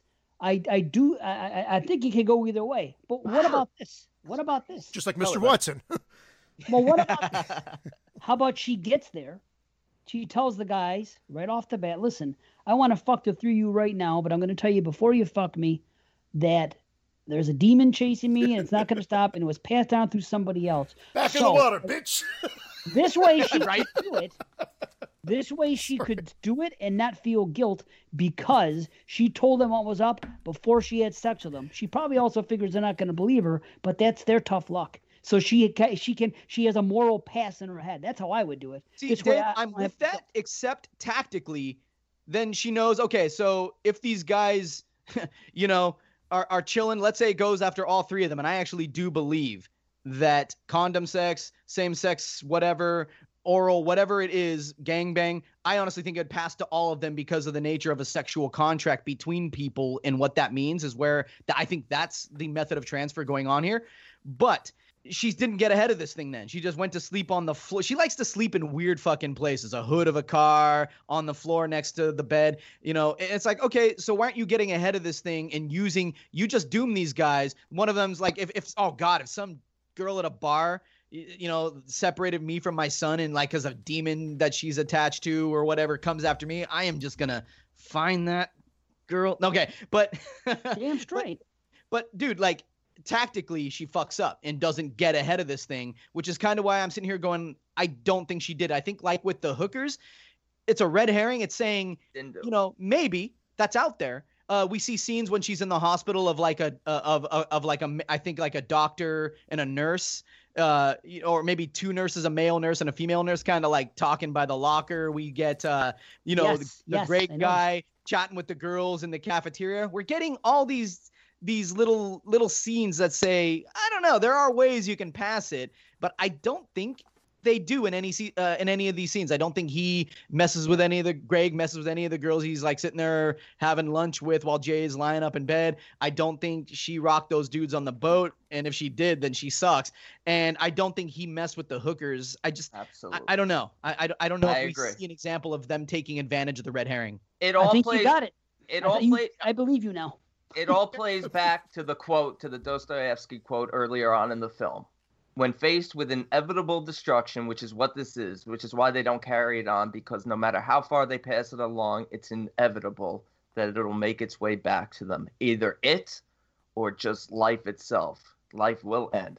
One would have a great longing to sit down and wait, come what may, which is why Jay is just laying around at times, because it's almost as if she wants it to end. She wants it to get her. B. Nice. First off, quoting Dostoevsky is always a good move. That guy was a motherfucker, dude. He was great. Well done, B. So let's build off that here. Do you gentlemen believe that the creature following Jay, or well, that the creature was following Jay and Paul down the sidewalk in that final scene? Because I read somewhere that the presence of the colors red or pink foreshadow the appearance of the creature. Well, as Jay and Paul are taking that walk in that last scene, you know, we're talking about inevitability, B. The person walking behind them has red on their jacket, right? And then, I never noticed this, my son noticed this, as they're passing a gentleman raking leaves in his front yard, dude's wearing a red flannel. I don't think they kicked it. I think they momentarily defeated it for, you know, buy themselves a little time in the pool. But I think it's it. I think it's it. And it's the subtlety that gives you maybe a little 60-40 ago, and I think it's probably the creature. What do you guys think at the end there? You think they beat it? No, I think that's always how I thought. But I actually thought it went one step further, that maybe he did go through with the hooker. Okay. We just didn't see the inevitable that it probably killed the hooker off, and now it's back after them. And this is time later. But I've always thought that, which is what I said is why I love that ending and why this is the scariest of all monsters, in a sense of it will always come to get you, to be repetitive and to essentially ape off what I said earlier. That's exactly why I believe that is it. Now, whether it's a foreshadowing or not, I think it's actually the guy, the actual creature coming. Cool. I think I do too. What do you think, Dave? For nothing to do with colors or anything or whatever you just said, because I didn't know any of that. I disagree. Just there it is. It's showing them together, and it's a perfect way to end it. That it's always going to be pursuing them. And then it got me thinking. It actually might not be. It's a bad ending, a sad ending, but maybe not, because now these two can be swingers, and they could do all kinds of crazy shit together and keep passing it on to other couples. That's what I was thinking. But this is exactly it. If you're talking about the integrity of the characters, they can't. But then that defeats don't get me wrong. I don't think they ever planned on doing a sequel or this. But the only way you could do this to keep the integrity of their character is by doing a prequel, like It Comes, instead of whatever. However, wouldn't it be great if they did a sequel and it's following all these characters that end up getting offed, and at the end of the movie it comes back to them? Yeah, that would be fantastic, don't you? But then that would be amazing. That would be amazing. However, thematically, then they were assholes again because they try to pass it off to rid themselves of the creature. I think it's a sad and beautiful ending at the same time. It's sad that inevitably it's probably going to destroy them. It's beautiful in the sense that they are not distancing themselves from each other. They're staying together. So if it gets one, it gets both. Because once it gets Paul, it goes right to Jay. And they're holding hands. They're together in this till the end. And they're not swingers. They're not fucking others. They're not. They can be. And listen, They're not. They're not. Though. Well, wait a minute. This is what I don't get. She's now a porn star. This fucking high moral compass of you three. How is this any different? No, it's true. How is this any different than The Ring, where at the end of The Ring they say all you got to do is get someone else to watch this videotape and then tell them after they've watched it, now all you have to do is take this videotape and get someone else to watch it. Why am I a horrible person? Because I, if I was a single man, slept with a woman and then she gave it to me and I don't want to die on my daughter, so I therefore have to survive. And I go out and I do it to someone else to do the same thing. So in The Ring, it doesn't bother you. No one's ever had this conversation where it's like, oh, they're terrible people for pushing it on and the videotape's still in the world. How come you people are coming on this freaking moral high ground where I got to feel like a jerk off here? You people. Because I'm trying to say that. What do you mean, you people? Jews, blacks, or lizards? Thin-skinned lizards. Bitch. I hear you, Dave. I hear you. A bad guy sitting with three freaking choir boys because I think it's okay to pass it on because I want to survive. As long as you're pretty evil. Tonight's discussion is pretty much. I don't know. Would it be evil? Go ahead, tell me. It's just self-indulgent. So you're just gonna let yourself fucking die. I'm not gonna let myself die. I'm just not gonna kill anyone else. Well, then you are doomed. You're destined to die. All you got to do is go to bed. And even if it is a snail, like freaking C said, you're going to be dead in like less than a week. It's going to come and get you. There's no way to escape it. That's the terror of this movie. It's going to come. You're not going to live long at all, which is why Hugh does what he does. I mean, yes, you do what you do, and then you tell them after, now you have to do the same. How is that any different than The Ring? When they do it in The Ring and the little boy makes the tape, and at the end, and they pass it on, and they say, okay, so you all three of you guys are telling me you would just accept your fate and let this thing get you. You're probably not. Oh, no. I agree. I'd have sex I'm with fucking Christian. Whatever. Yeah. I'm fucking whatever gets in my way. Does anal count? Yeah. And what about interspecies? Hell yeah. I'm going to get this like nice little dog. I was going to say that. Yeah. Oh, you read my mind. What if you fucked a dog? Right. I don't want to kill a dog. I'm down with that. Well, you know, Dave, speaking to what you're talking about the morality and the ethics is I'm not going to sit there and lie down and die, but I also don't have faith in other people. Like, I think it's maybe my sort of mistrustful self, and maybe it speaks more to me and my ability to trust that somebody else can dodge this thing before it gets back to me. I trust my defense mechanisms to be able to keep this creature at bay more than I count on some girl who's like, when I asked her on first date, what kind of music do you like? And she's like, I don't know. Like, I'm just like, okay, well, obviously you can't be, you're going to die. You're not going to be able to dodge this thing. I can dodge it better. I don't trust that if I pass this thing on, that they're going to do a good enough job. It's very functional for me as much as it's moral.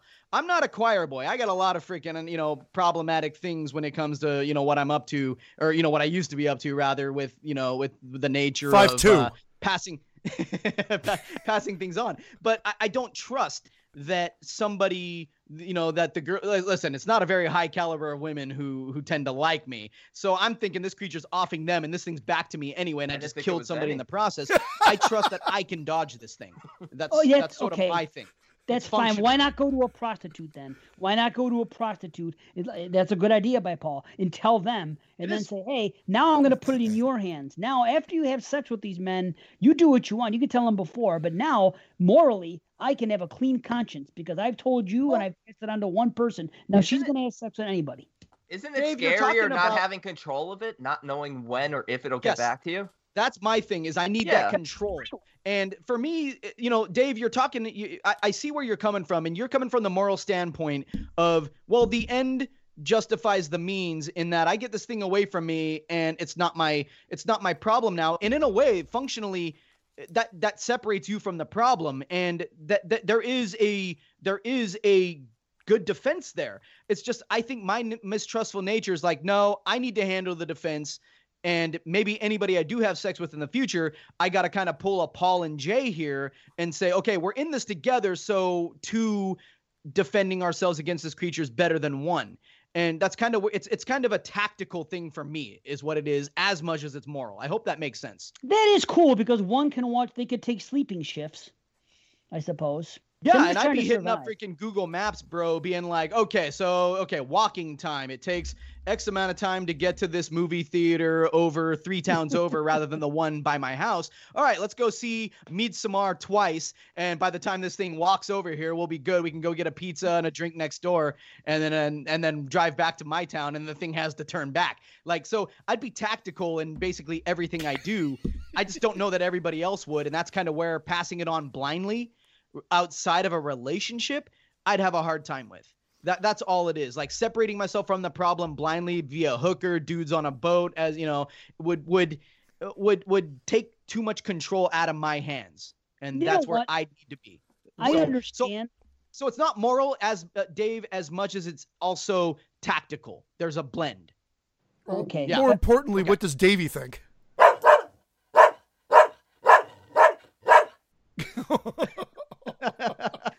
Did he show a picture of a skunk? No. Right. So, guys, can we talk about, I know we got time constraints here. Yeah, can we talk about themes? Because I'm so happy, Dave, you didn't build on this yet, but both B and C have said they don't think the sort of the STD, anti-sex message that some people fall on here works. And I am so with that. So let's talk about the meat on the bone here, guys, that thick and juicy thematic content. So, this movie has that sort of narrative that does lend itself to any number of varying interpretations. The most popular, folks, is that this is an anti-sex, pro-abstinence film that is, reminiscent of those 80s slashers, right? Where sex equals death. It's the socially conservative idea there that has always been that characters engaging in sex, drugs, rock and roll are the ones who have to die while the morally upright, virginal final girl survives to, fight another day or get killed in the sequel, right? And like you two, and Dave, I don't know where you land on this. I 100% disagree with that as a viable interpretation of this movie. But we got to steel man it. To this argument to validate it, to validate what I'm going to say. So, from a purely functional standpoint, I can see where people are coming from when they slap that interpretation onto this movie, because in the film, literally, sex equals death. And when you think of the demon as a stand-in for an STD and how not having sex would actually stop the spread of this thing, it's easy to see how someone could think of this as an R-rated after-school special, right? That comes out against the practice of, unsafe sex or premarital sex, all those things.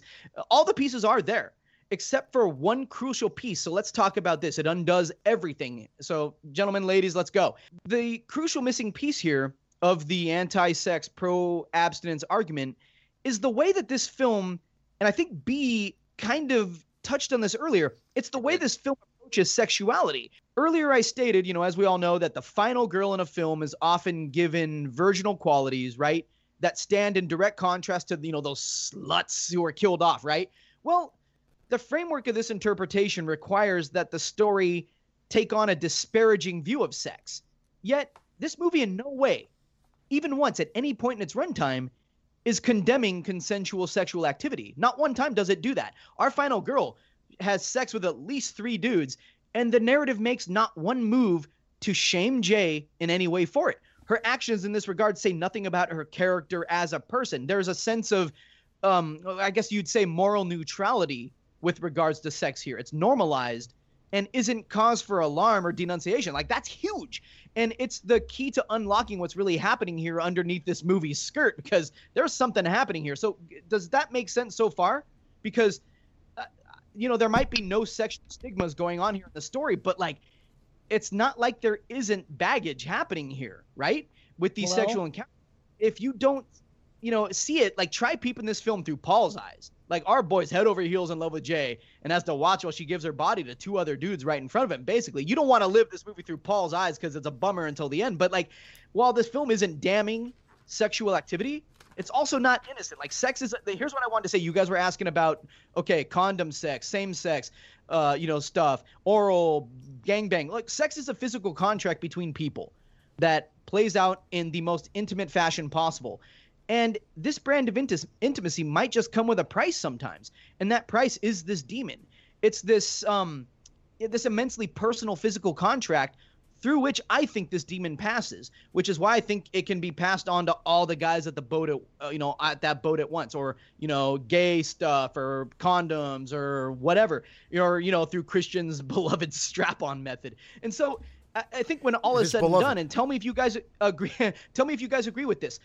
My final just thing here, I know I'm going on a monologue, but here's my final thesis statement here. Monologue. I think that this is a film about lingering insecurities.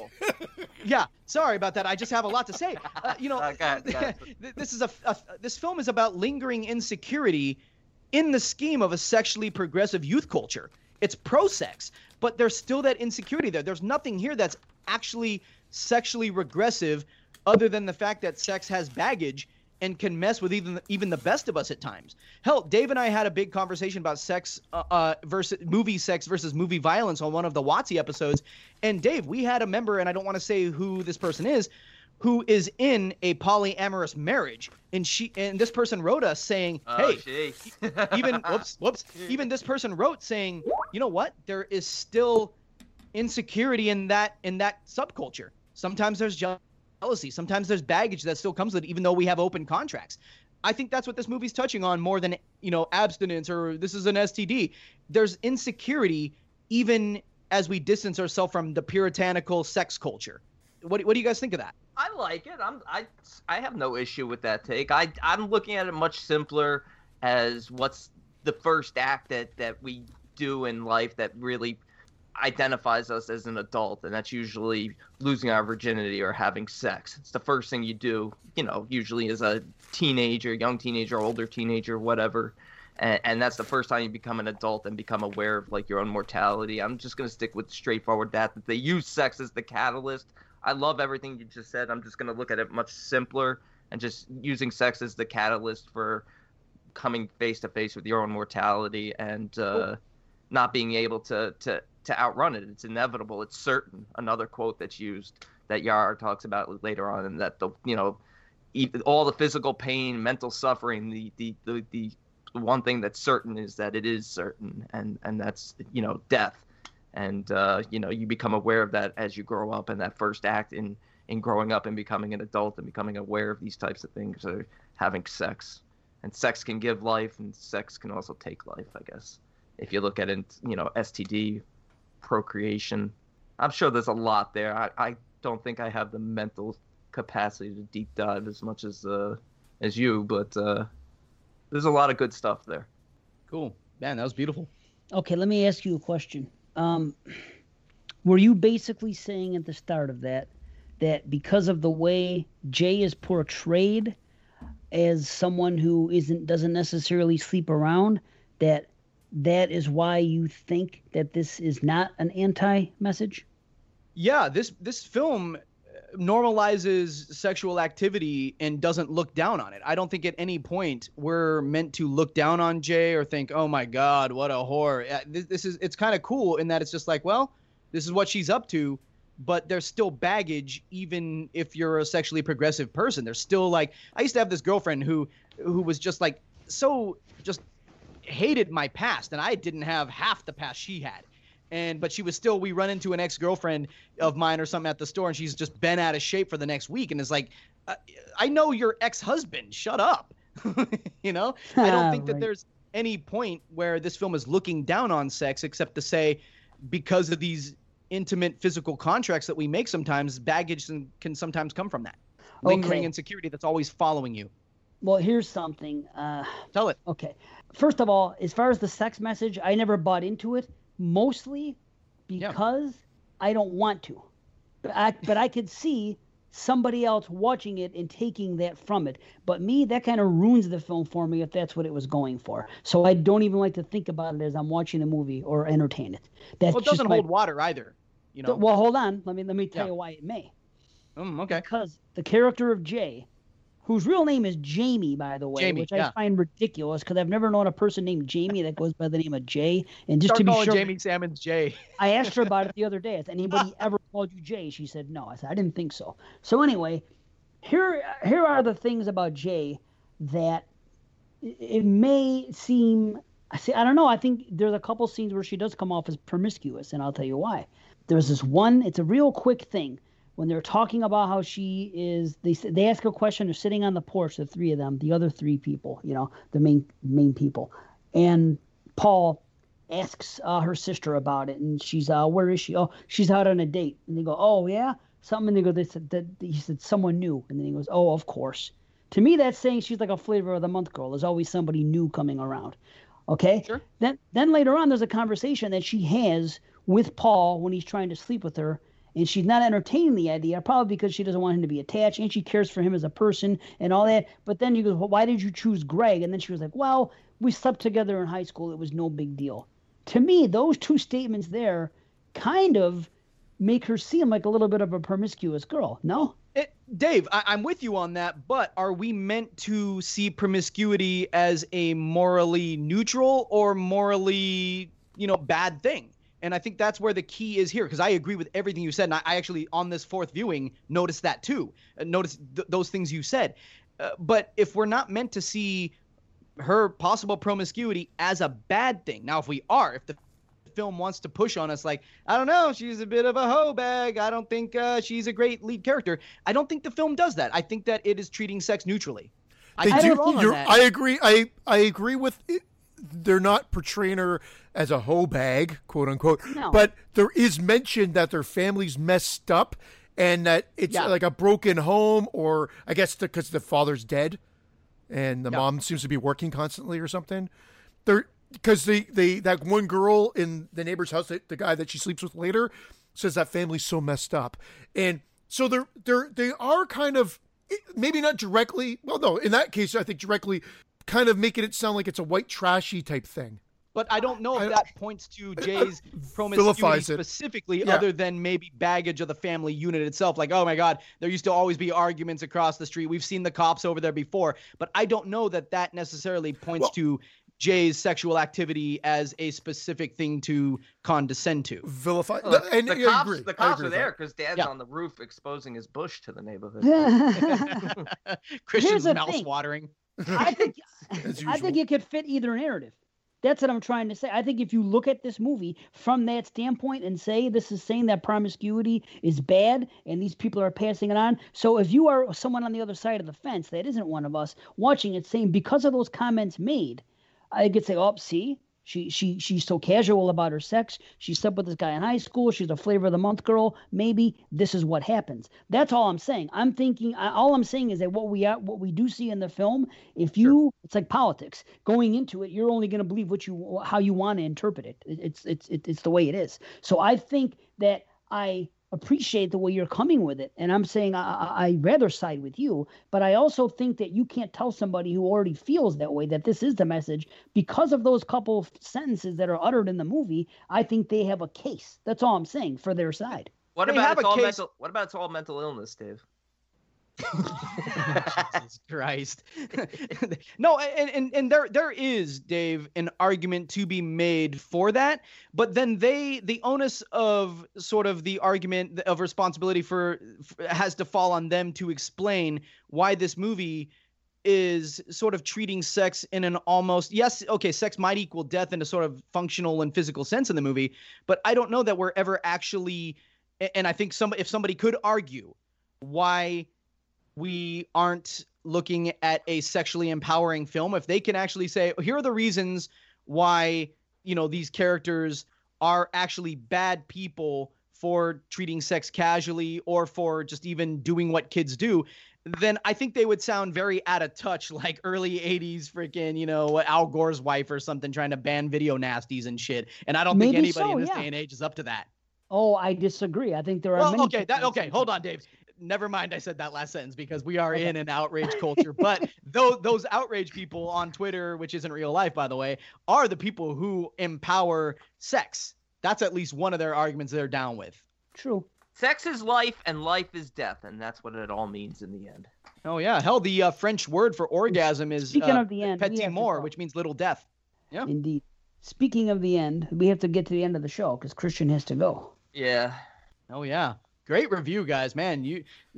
Folks, if you've ever looked down on Exploding Heads for any of the obvious reasons, you got to stop. They're good looking too. You guys aren't seeing what I'm seeing, man. These are handsome guys. Dave, We try.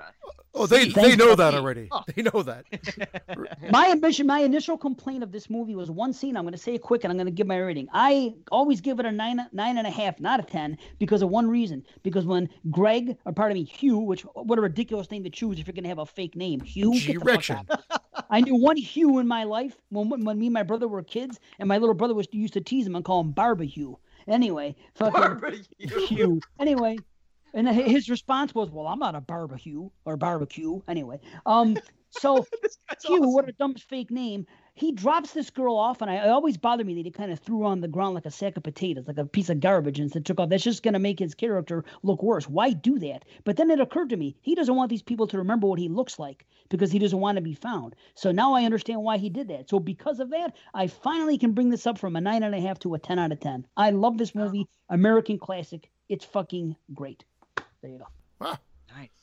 Nice. I'm almost there. I'll go 9.5, which has come up significantly from the first couple of watches. Like I said, I enjoy this more each and every time. It was a great discussion. I am sorry because I am the reason why we have to cut this short because I got to get going here. But it was shockingly good to have Watson on. I wasn't looking forward to it, but I think you dropped some good knowledge here today, Watson. So thank you so much for joining.